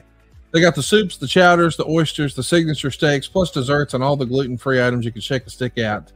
But here's what's cool about Jimmy's Famous Seafood you don't have to live in Baltimore, they'll deliver it to your door because they're shipping food nationwide and now you can use promo code MyWorld to get free two day nationwide shipping on orders over 125 bucks. I want to remind you that this is seafood, y'all. The expense is usually in the shipping because you got to get it fresh because everything at Jimmy's is fresh. Well, you can't beat free when you use promo code MyWorld. Now, what's cool is it makes a great gift. If you're still looking for a gift, maybe you just want to host a party or the, the, the playoffs or the Super Bowl, man, they got you covered. The world famous gift box has the world's best colossal Maryland crab cakes, four of them, two different crab soups, a crab dip, seafood seasoning, and their signature bay sauce. Maybe you want some traditional tailgating foods, they got you covered there too. The tailgate bundle has two pounds of wings, a full rack of ribs, a pint of crab dip and crab cake mix, or you can create your own package. I really believe in this business. This is uh, our old pal JR recently said, Hey, shop local.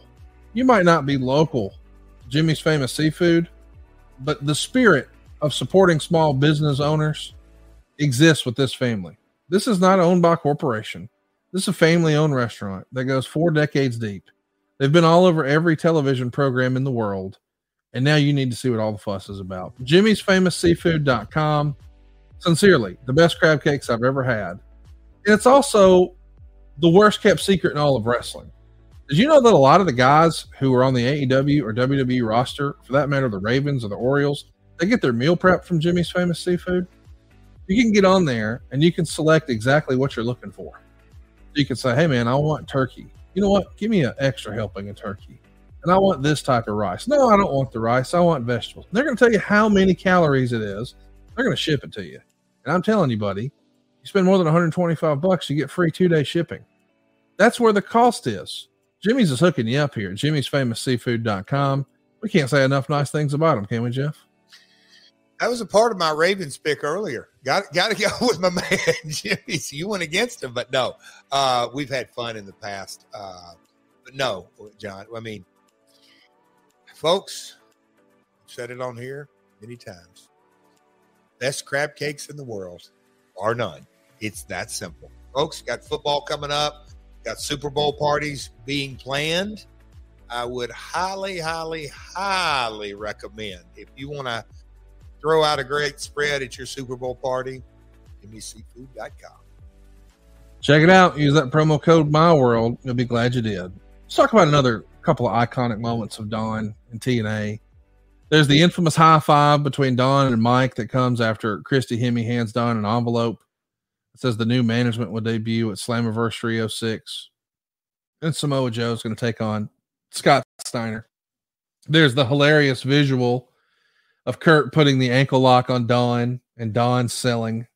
Just hilarious. Later that year, when you hit Sting with a guitar shot at Bound for Glory and Sting no sold it and screamed, just Don's voice and inflection, it just made it all. He's going to do everything for you guys. Not only sell the merch on the house shows, which Bruce Pritchard, Bruce Pritchard is given a lot of credit for how successful he was. That sometimes the profitability of running a house show could be summed up in two words: Don West. Not because he helped sell tickets or, or, or told great stories in the ring, but because he would make sure that everybody bought something. And you see him there if you're watching along with us on YouTube. He uh he could do it all. He could even host press conferences for you guys. But with the economic turn down in 2008, he uh he gets an afternoon sports talk show in Nashville because he's going to let get let go. Uh, talk to me a little bit about the 2008 circumstance on his radio show getting let go. Yes. See, I, I, I don't know all the ins and outs, but so let me uh, and i was trying to piece this together uh, actually on the research when we went from one to two hours and our taping schedule and i'm saying the spike deal producing impact his ability to be at home was greatly diminished because uh, again we went from it, just the, the, the time the, the amount of time he could be in Nashville, it, it just started to, he had to kind of make a decision.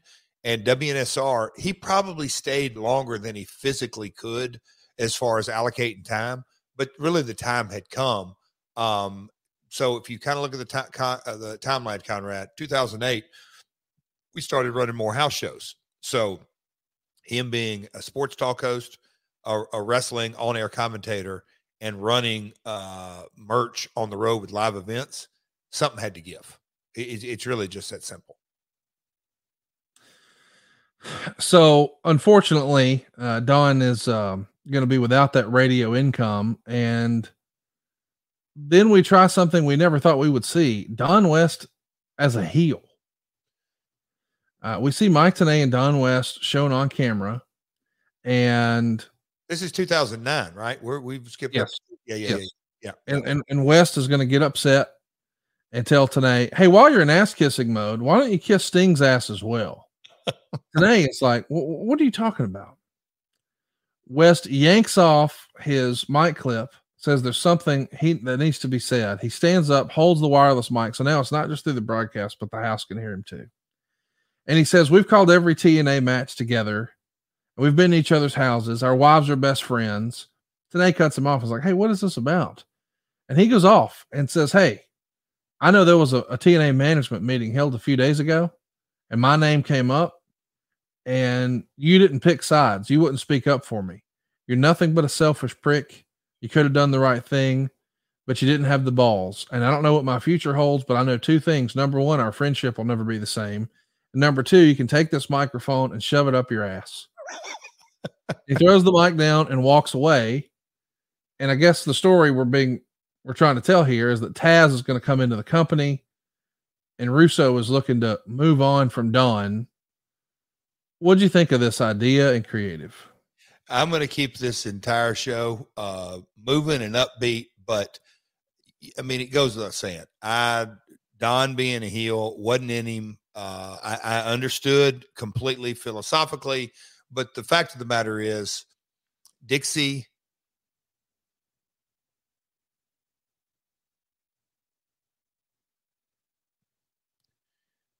again, I, I it, look, if if anything was attached to Jeff, uh, it it had a stink on it, a stigma on it from Dixie's viewpoint. Um, I, assume, uh, you know, and look, I don't assume. I know that the factors were Dixie going to Vince, and we got to make it move. We got to make a change. But I was equally concerned with the revenue that he was creating in the live events. So you're going to make him a heel on the TV show, but he's going to go out on Friday, Saturday, and Sunday be babyface. That doesn't jive. But we also going to have to kind of set up while Mike and Don. I mean, it it it, it was a mess. It, it was a mess. Um, I never liked it. Uh, I know Don never liked it. I mean, we talked about it. It, it was it, it, was what it was, and and I know I'm probably stealing in a direct quote from him. It is what it is. It was what it was. It let's let's move on from it. Uh, but you know they're they're, they're looking at um, she wanted change, and that's what she got. And I think this is another one of her decisions that just was not a good company move. I, I don't think in any shape, form, or fashion. If you wanted to replace him, just take him off. Why switch heel? That, that, I mean, you know, uh, did I agree with replacing him? Absolutely not. It, it, had, you know, he had been a part of the recipe for success. Was it all perfect? Absolutely not. Were all the storylines great? No. Were all him and Mike's announcing great? No. But to switch him heel, the proof's kind of in the pudding. What did it last? A week, two weeks, three weeks, a month? Yeah, it was short lived. He's gonna. I guess the new twist is to be hey, now he's uh, he's an alcoholic because you did a thing on TV where he shows up and says, "Hey, you didn't tell me the tapings were starting early today. Why didn't anybody tell me?" And Mike says something like, "Hey, it starts the same time it always did," and uh, oof, I smell like alcohol. And very quickly, it's dropped. Meltzer would say this. They've toned down the West heel turn per orders from the top. That was quick. They felt they went too far with it and had to get it under control. The way it was at pay per view and TV is the way they want it, with West playing the subtle heel. I guess they recognized it was getting in the way of selling the product. West is more of a heel only when the beautiful people are out there and also when the baby faces do something outrageously stupid. Honestly, making Tenay stick up for the faces in those situations still buries Tenay's credibility as the lead announcer, having a connection with the viewing audience that is almost a necessity to build the product. Um, the new Don West role is patterned almost completely after Bobby Heenan. What is impressive about West is I don't think he ever even saw much of Heenan or studied him. Mike Tenay was Heenan's best friend in WCW, so he knows how to work with Heenan to make him shine. The West situation is interesting because nobody knows what his future is. The expectation is Taz is coming in and for a short term role as Joe's mentor, but will eventually become a manager. And people don't know if that means a three man booth or how it affects West. Most likely, Taz would not replace Tenay since Tenay plays a different role. Listen, I think we both think a lot of both Don West and Taz. Um, but to me, Taz felt like a WWE commentator on TNA. And Don West felt like a TNA guy. And I don't say that to disparage Taz at all. I think we both know how talented he is and how passionate he is, but still, at this point, the company is starting to fill up with former WWE guys. Now, of course, Taz would say, I'm not a WWE guy. I'm I'm a my family guy. And I get that. I'm just saying, as a fan from the outside looking in, Don felt more like a quote unquote TNA original. Would you agree with that? Oh gosh. And me and Taz talked this past week about it. And he eh, look again, it was what it was. He he felt uncomfortable in the whole pos- positioning and the situation that went down. And look, Taz trying to provide for his family. Yes. Again, it, it all kind of is what it is. But at the end of the day, Dixie Carter, and it, look, it's she had positioned herself eh, in this. You know, she she she had the authority to do this, and she made the decision. And I think again, history will show it, it wasn't the right decision. And I'm I'm I'm it is what you just said. It branded the product. Now look, Hogan and and several others really got into the WWE light. Yes, it really created the TNA LOL. If, if and, and the worm's turning on that, Conrad, we'll have that conversation offline. You can. There's some unique comments that I've I've recently seen, but we'll see how that pans out. That's neither here nor there. But um, taking the duo apart, mm-hmm. I thought hurt the product. Um, I I know, and this is something that. Oh man, when you you know at times Conrad doing this podcast, it it bubbles up all the emotions. Yes. Yeah, you can. Yeah, I hear that. Yes, but he, here's kind of the thing that the relationship was so fractured between me and Dixie. I mean, in so many ways, personally and professionally. Spike TV hated it. Hated what? Taking Don out of the equation. Mm. He wasn't he he wasn't an issue. Now look, do you want to make it a three man booth for a couple of months? You know, but but why break up that duo that had been a part of Saturday nights at one hour, Thursday nights at one hour, off prime, one hour prime, yeah, all that. Now look, here's kind of the problem with it.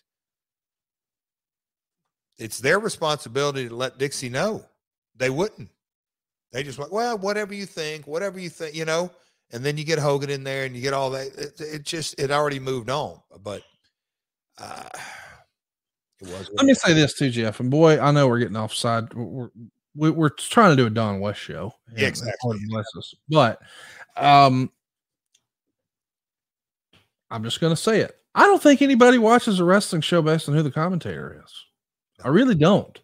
But I do think that you start to develop a relationship if you're a regular watcher or viewer, you start to develop a relationship with those personalities, which is why so many people all these years later are nostalgic about JR and the King. And just like they are about Tenay and Don West. And I again, I am personal friends with Taz and really, really love the guy. But I don't think somebody was going to go so far as to say, man, I never watched TNA. But now that Taz is doing commentary, I'm going to give it a shot. I just don't think that's the way it works. I like when I I understand when when Tony Khan made the decision to go sign JR before we had TV. Because in my head, if you're going to go start pitching this new TV show from this new league that nobody's ever heard of with stars that maybe they weren't familiar with. Again, not being ugly, but if I'm a television executive and you say we're bringing Kenny Omega and the Young Bucks, and us people in the bubble know, well, that's maybe the best singles wrestler and the best tag team. But does someone at a major corporation who's at best a casual wrestling fan, which means WWE, they probably don't know who that is. So if you just say, well, listen, we've got the best wrestlers of today and the future, they are the elite wrestlers in wrestling. Oh, and by the way, we've also got Chris Jericho. Have you heard of him? Well, yeah. But what's this show going to look or sound or feel like? Well, the guy who did all those other TV shows, Keith Mitchell, he's going to be making sure the show comes together and looks good. Yeah, but what's the show going to look or sound like? Well, you know who Jim Ross is, the Hall of Fame announcer, good old JR with the Yeah, I love that guy. Whatever happened to him? Well, he's with us now. That gets you that conversation. I get how okay, that's going to help close a deal. And certainly when fans are just trying to check it out and they hear a familiar voice, yes, I get it. But at this point, TNA was not a startup. TNA was not looking for an identity. They already had one. Now, are they trying to grow? Sure. So when you sign a Kurt Angle, oh shit, Kurt Angle's wrestling over there in the main event. I got to go watch. Well, I wasn't going to watch, but now that I know they have a new color commentator, I'll give it a shot. That's not the same thing, right, Jeff? Conrad, that first part of your uh, uh, soapbox, I'm taking you to the next pitch meeting. But no, that that is, I have done those type pitches in multiple variations, both domestic and internationally, in in the process because however you slice it and dice it, the chairman who's back in the seat, um, his father and his grandfather, it's that iteration of this is what they know. This is Coca-Cola. This is Kleenex. This is the the, the common brand. So you have to bring uh, analogies, threads, connections where that person sitting behind the desk who ultimately writes the check that goes, okay, I can see that. Oh, I, I can resonate. Yes, you're spot on. Here's another analogy that I'll kind of give you, Conrad, that uh, kind of relates uh, to, to ad free shows, all this. Go watch a wrestling match without a referee. Mm-hmm. You go, mm, uh, something. oh no, we're missing the ref. Okay, that, that's one. But then take it up the next. Go watch a wrestling match with the on mute. well, well, on mute one. But I was going to take the referee analogy one step further with a referee who's out of place multiple mm. times. I see. That is when you go, oh my god, Th- this wrestling is terrible. Yeah, the referee, you know, so so that's how I look at at at uh, uh the the announcers. If you don't have good ones, you notice it. If you have great ones, you go, "Oh God, that show was great." So in a lot of ways, when you hear a different voice, no matter who it was, okay, that beat, that tempo of that cadence that I've been watching every week has changed. What's changed about it? I just think it's a it, it was it was a risk that she didn't have to run and she did. And I'm not saying it's you know, but it just it, it, it was not a good one. And then what you just said, watch any sports show without sound. It's just not the same. And by the way, I, I don't want anything to be misconstrued here. We both think Taz is great at his job. L- listen to him. You ain't kidding. He's fantastic. But I am just saying this was an un. So listen, if we want to bring him in for a pay per view, we want to uh, there's going to be a second show. We're going to do one hour this way and one hour that way. This whole thing, I think, even Taz would say, "Oh, we probably could have did that a little better." And, and by the way, not Taz's fault. No, we talked. I mean, that's what I we talked this week with Taz.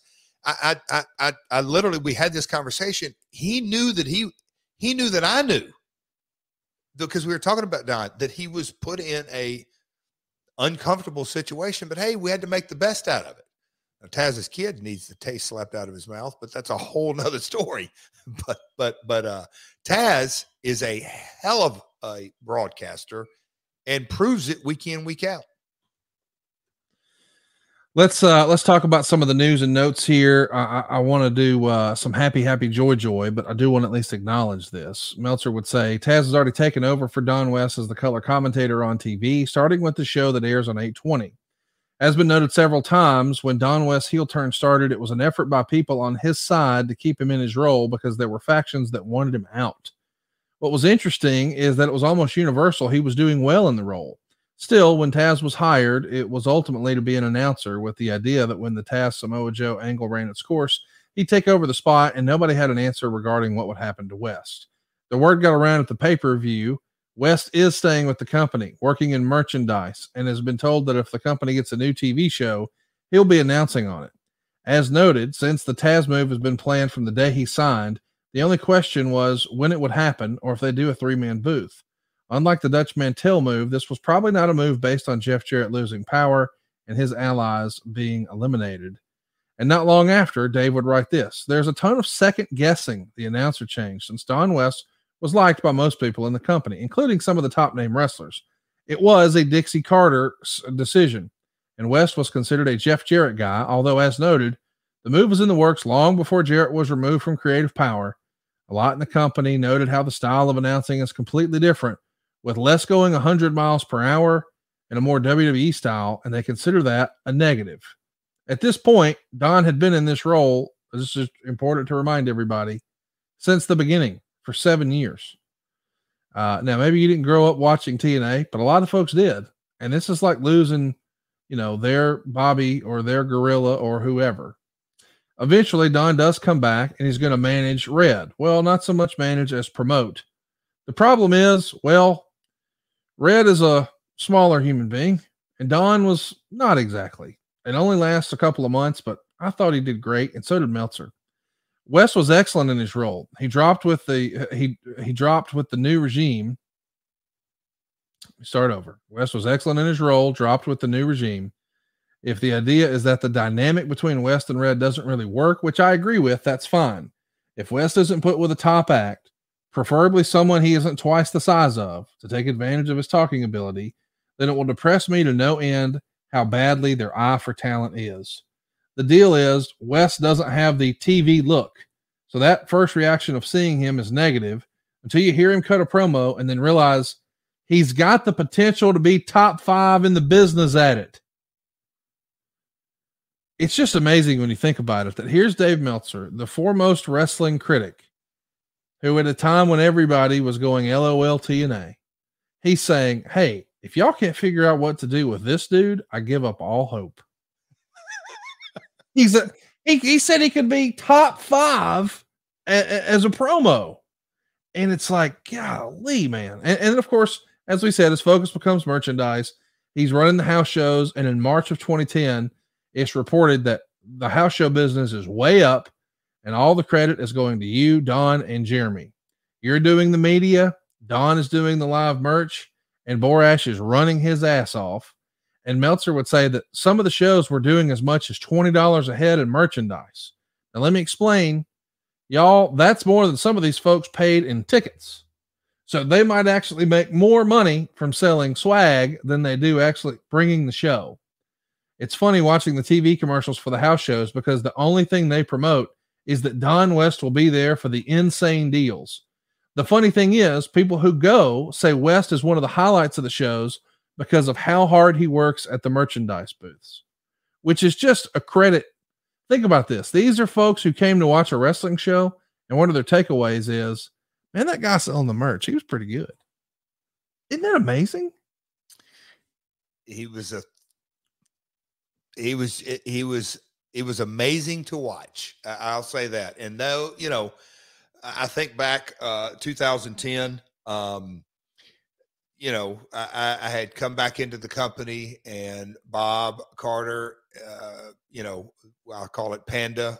We had uh, defined a role that I was to focus on live events and international. And as it relates to live events, I can remember getting with market reps and basically saying, line me up every radio hit you can. And I would hit um, I, you know, I would Friday morning, uh, I would do phoners for the Saturday show in between my live hits on Friday, and then on Friday afternoon drive, I'd go do the same. I'd call in to wherever we were going on Saturday, but also I'd do in studio uh, on Friday afternoon and hit all those hits. And uh, Craig Jenkins and Don and JB and myself, and we would do funny contests on these radios and the DJs. I'm like, hey, they're going to get to meet Don West and so and so wrestler or whoever's going to be there. But anyway, we talked up the energy and excitement and the uh, you know fan engagement and you know backstage and win two passes to go backstage during intermission, all that kind of stuff that collectively we got together to drive the insight uh, the the the, the exciting component of it um, you know it it worked it worked in so many different ways. As we got into 2010, 2011, when you started looking at, this is something that I still am kind of amazed at. Look, I could sit here and harp on the negative, but in reality, that obstacle created such an opportunity. And the obstacle being, there have been many, many, I've referenced this, there have been many, many uh, TV shows on Impact and going into the live events that weekend, everybody that is at the live event, the live event that weekend, they weren't even on the TV show because it was Hogan and others that weren't making live events. So me, Don, JB, what were we forced to do? We couldn't really say, "Hey, come see this main event." Uh, you know, whoever it may be, we had to sell much more sizzle than steak just by the nature but that created such an opportunity and now those opportunities have turned into memories because we had runs there. I think the highest don did was either 28 or 29 bucks a head. I know in wenatchee washington state where he later went the guy who ended up hiring him sat back and watched don and after don after the night that night he said he walked up to him and said can i hire you? I want you here the hockey team. And don just he didn't dismiss it, but he's just like, ah, I'm, I'm, i like this gig and, and moved on. That was the first introduction. We went back a second time, and I want to say maybe a third time, and that's when Don. We'll get to that, but but that's his ability. And at the end of the day, I think Bruce would probably admit this. A lot of folks would go, "Oh my God, it's too corny. He's doing this, do that." But when you drilled it right down to it, what Don was selling was value. He yeah he literally would okay these brown bags and i'm going to put dvds well how did we have all those dvds well when you do a run of dvds of not thousand tens of thousands you're always going to have aged um, merchandise. So the aged merchandise you kind of have to, to to make a decision. You want to move it now at a lesser price? Well sure. So don would take aged merchandise whatever it may be shirts action figures there's a Jack specific story that to this day blew everybody away. But he would take action figures, DVDs, put them in the brown bag, have a T-shirt that that was on, you know, uh, one of one of our hot sellers, but packaged all that up. When what you were actually buying was value, it was worth a lot more than that brown bag. That's why Don could do the repeat business because people walked away. They were elated at the deal they got. I mean, elated. And Don would walk you through that as a salesman would.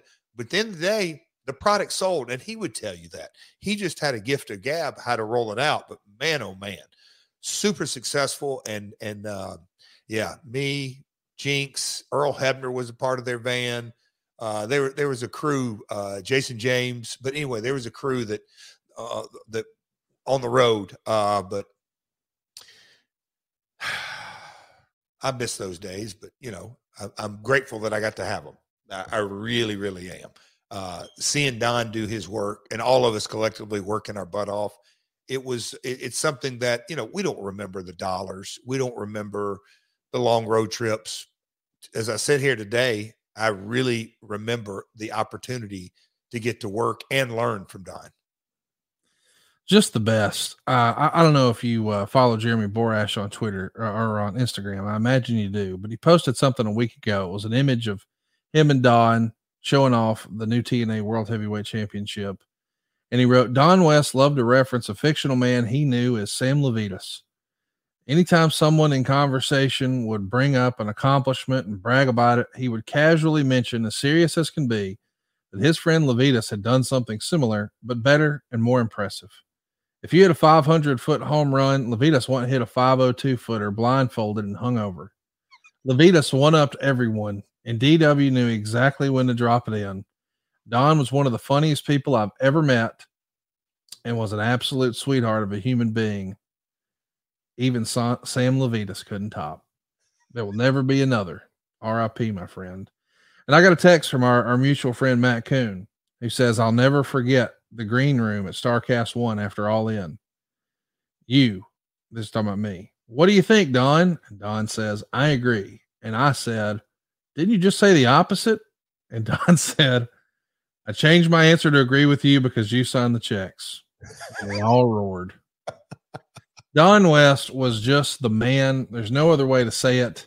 Mm. He was mm. with you guys 10 years. In June of 2012, Meltzer would say, and what is actually a much bigger story than what it would appear to be on the surface. Don West, 48, who's been with the company since its inception in 02, has given his notice. He'll be taking a job as the general manager as you said, of the North uh, of the team in, in, in Washington, the North American Hockey League. He spent 10 years up there, did radio, did his whole thing. He he certainly enjoyed success on the other side of wrestling. And what I enjoy most about Don is that my man got to do it on his terms. He still had a job with TNA. He realized, hey man, I'm not having as much fun and I like this new opportunity. And he jumped at it and he made it work. And that confidence in yourself and in himself, it, it was who Don was. And he left such an impression that both AEW and WWE acknowledged Don. Of course, Impact did, but my goodness, like this is uh, a guy who was universally loved and somebody that, hey, when you announce GFW, Global Force Wrestling, and that's a story for another day, you made sure to let everybody know, oh, Don West is with me. And even when you came back to TNA in 2017, Don West is back doing shop TNA stuff. Like there can't be enough praise we can heap on Don West today, I don't think. Going through the research and reading, and when Don came in the office, I'll never forget it 209 10th Avenue South, Cummins Station. Don came into the office to give his notice, and I'm not going to, that's a, we'll, we'll cover the ins and outs of it. But when he gave his notice and then came and we, we, we knew, but we didn't know. But Conrad, when I looked him in the eye, and I'm like, wow. And I can tell you, he left the office, and I went in my office, shut the door, and I was just like, wow. And then later that day, if I recall correctly, Dean Broadhead was in there too. Me, Andy, and Dean just kind of sat in the office and just kind of looked at each other and like okay we ain't going out of business by any stretch. But let's not kid ourselves. We can't replace don. We, we just you know how, how what is yes we you know but but we need to probably really look at budgets and retool things and relook at things because the blueprint is here. But Don, I don't want to get out over our skis when you look over at that merch of online and uh, you know live event sales and everything that goes with it and the driver of it and the energy and the compassion uh, passion for it that i just don't know that we're going to hit the numbers as if Don was here. That was the real conversation that took place. And in, um, you know, I've, and I've talked about this, uh, I've, I've, screwed up so many times. No, no, need to go into that. But in 2017, when I went back, Conrad, um, the anthem folks, you know, when we're looking at the whole everything, soup to nuts, I you know, they didn't even have a, a completely accurate accounting of of this merch but i'm like there's a way we can unload this. And don said hell yeah give me the counts. And so i want to say he went well over a million bucks on his liquidation sale and it was uh, it, it just don had a knack and we've talked about that. Don wasn't afraid to roll up his sleeves and and do that, and just kind of put the whole combination together of what you just. And I'm I'm, I'm going a long way around to saying is, is that I don't think there were. I think some Don. If me and you were sitting here today, and I'm not going to say bitter, I'm just going to say it could have been easy for Don to say, "I'm not interested." I, I, I'll pass, Jeff. But to me, the friend that he was to me personally, and also the integrity that the dude had, and the enjoyment and life that he would get out of. Yeah, man, give me a challenge. I'm going to knock this thing out of the park. He did it at Starrcast for you. That that's that's that that that is done. So there's so many stories like that that you just go, man, I'm going to miss that dude so much. I uh, I, I want to do a few more about Don, but before we do, I want to remind everybody that in my real life, I'm helping people save money every single day at SaveWithConrad.com. And if you find yourself in a circumstance where you need to throw a couple of house payments over the top rope, we can do that. See, at SaveWithConrad.com, we'll make sure you have no house payments for the next two months. It's your single biggest bill, and if you got to pocket all of that cash for two months, well, that starts your new year right. If one of your New Year's resolutions is to get out of debt, save money, something like that, come on, we can kill two birds with one stone right now at SaveWithConrad.com. We're routinely helping our podcast listeners save five, six, seven, even 800 bucks a month, and you don't need perfect credit or money out of your pocket to do this. But if you're in a 30 year loan, if you've got credit card debt, man, it's not a matter of if we can save you money, it's a matter of how much. Once you owe, it's up to you how to pay it back. Why not pay as little as you can? Why not get the cheapest monthly payments you can? Why not get rid of all that unnecessary interest? I mean, seriously, what's your interest rate on your credit card right now? 15%, 20%, 30%? You know you can do better. Let us show you how at savewithconrad.com. NMLS number 65084, equal housing lender. Hey, and I want to remind you too, feel free to check out our reviews anytime. You'll see we have an A plus rating with the BBB. And if you go over to conradreviews.com, you'll see well over a thousand reviews, well over a thousand five star reviews. Our average right now is 4.72. The most recent one, Chastity, leaves us a five star review. She says, easy to work with and very helpful in guiding us through the process. Would definitely recommend. Jeffrey in North Carolina left us a five star review and said, Everyone was very helpful, especially Diane. It was a great experience, even for someone with less than perfect credit. 100% recommend. Find out how much money you can save right now for free at savewithconrad.com.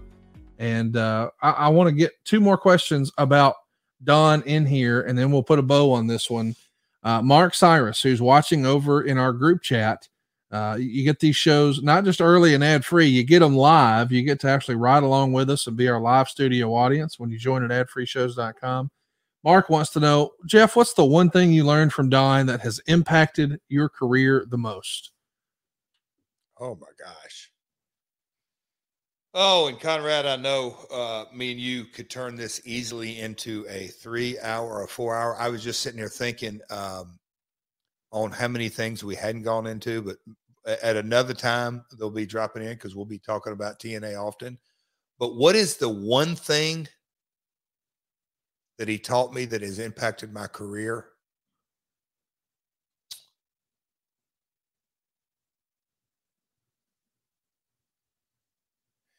In sales, Conrad, you, I want you to help me out on this. But Don had a way. Don't go from A to Z. Go from A to B, B to C, C to yes. D. The, the steps and the progression of storytelling. And I'm saying Don did that in salesmanship. He also did that in his sports talk show. He would also uh, j- just, uh, but, but they call it the little yeses, Jeff. In sales, they say you got to get a little yes, a lot of little yeses, get to the big yes. So you get a lot of. So Don would use what's known as tie downs, and I use that sometimes here on the show. I don't mean to. It's just a natural habit. So I would say, is that fair to say? Wouldn't you agree? You know, yeah. those little the little things you put at the end of a sentence where you're just looking for a little yes, and then you get the big yes at the end. And that's what was so special about Don and I know that I have a passion for sales, and he did too. Maybe that's why we were kindred spirits. And we like Jeff and wrestling, and maybe some other things. Anyway, um, we both enjoyed how it affected our real life. Like, I'm sure he could occasionally be a real human, but whenever I was around Don, which was a decent amount of time, my man was always upbeat and positive and glass half full and that's the attitude you have to have to be successful in sales. But I don't think that's the right sentence. That's the attitude you have to have to be successful in life. And Don West was that. Bingo. I knew my man, my partner, that was it. The, the little yeses in life that he would, hey, man, we got 300 miles and we've got load in tomorrow at two, and, and we've got to take all that merch or ring or whatever. It's going to be hard to back the truck in and all this, blah, blah, blah, blah hey, guess what? We're going to have a lot of help there to help us. Oh, I mean, the positive glass yeah. always half full. Don, yeah. so the little yeses with the positivity. So, Mark, going back to your question, the energy of Don West is something that I believe I carry with me to this day. And I say that in the positive energy of gratitude. He he was a very and that was part of his upbringing. He he he's very very uh spiritually based. We uh we went longer than we anticipated today because we both love Don West, and I feel like we're not even halfway done. But we are going to start winding things down and putting a button on this show. We're going to be back next week with more regularly scheduled programming. We're going to talk about the TNA show that we skipped last week, uh, and we'll get back in the saddle again. But I want you to get in the saddle over at adfreeshows.com. Not only could you have been a part of this live studio audience, but in addition to that, you could have joined Eric Bischoff and Nick Patrick live on the exact 25th anniversary of Starcade 97 to talk about the infamous fast count. Or was it really? It's available now on demand anytime over at adfreeshows.com. And this month, Ad Free Shows is bringing you another premium watch along event as we celebrate the 35 year anniversary with the first Royal Rumble. It's hard to believe it's been 35 years ago, but you're going to be able to watch that match back live with the winner of the very first Royal Rumble, Hacksaw Jim Duggan. He's going to join ad free shows on January 24th at 9 p.m. Eastern. But maybe my favorite piece of content and the best reviewed piece of content we've ever created, I've heard that multiple times now, is the brand new program called The Book with David Crockett.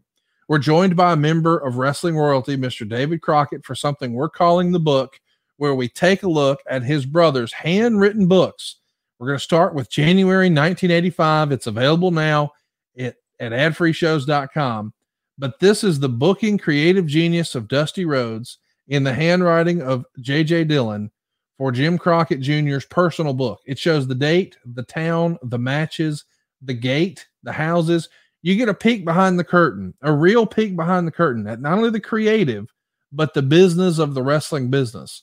What what shows were running and when and where and for how much money and who went on first and who went on last and who couldn't make it and who's coming and who's going and everything in between.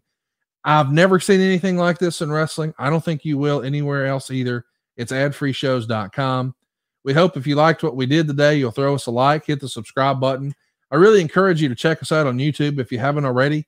Seeing the show is fun and it brings back a lot of great memories. And we hope we brought up some great memories today talking about Don West. I don't know what I expected today, Jeff, but today exceeded my expectations. I was glad that we got to sit down and get back on track and talk about a friend of ours. You're muted, Jeff. See, I was sitting there thinking, all right, sorry. Uh, next week, I, I, we may crank this thing up. I may kind of look back at the notes because there's a couple of stories that I, didn't get to share, but we'll, we'll keep rolling. And uh, but on Don, just what a special human being is. So we're not to. Next week we'll get back into regular like you said. But uh, there's a few stories I wanted to share. But Conrad, with the book, you did it again, my man. Don West would be super proud of you because that that's special, man. It's Wait, you know what? You know what? Let's do something fun. I think we've got a brand new shirt that we want to brag about over at boxofgimmicks.com. And I think our man Marcus is going to pop that up on the screen for us. You want to do your very best Don West and try to sell the last outlaw t-shirt to us?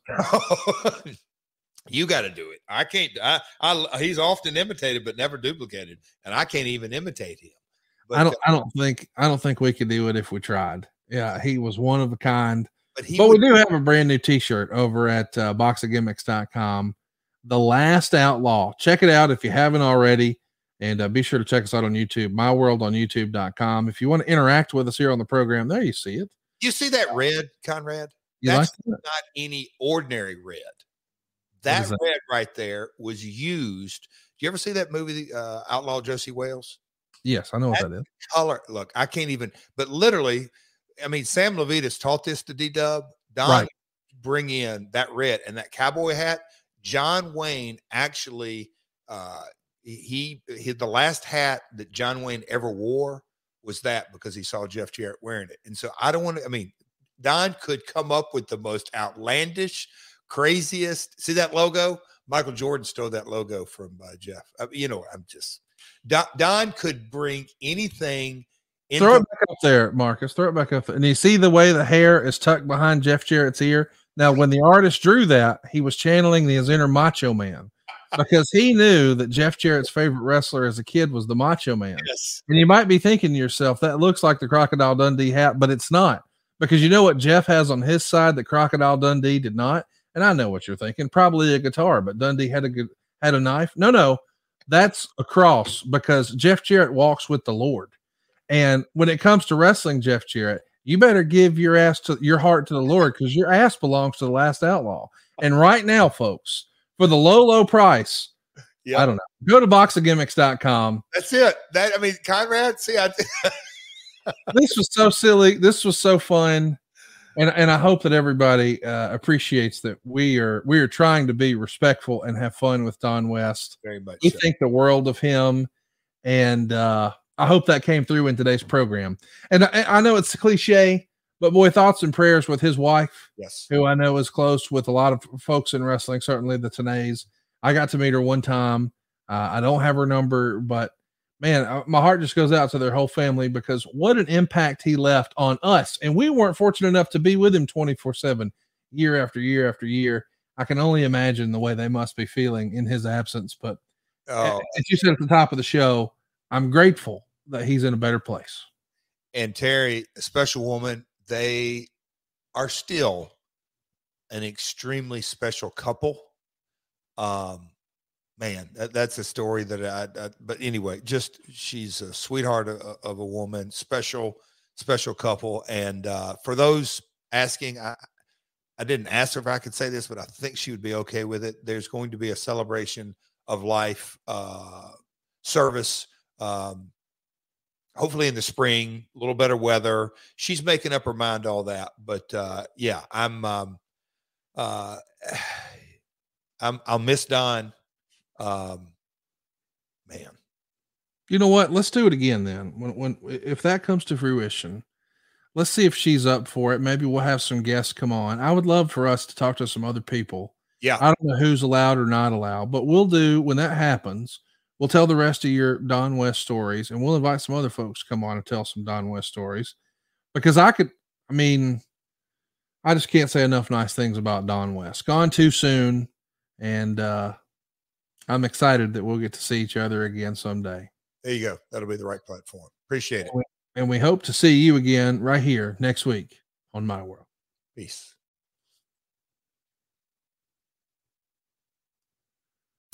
John brings his skewed sense of humor. Jeff brings tips to cut strokes off your next round. Together, it's those weekend golf guys. They'll pay a lot of money to PXG and Titleist and Callaway and on and on and on, right? How many yards do you think you're going to pick up with that extra driver? I think I can get an extra 5 to 10. What if I give you 15 to 20? you pay me more. Jeff Smith teaches on a sliding scale.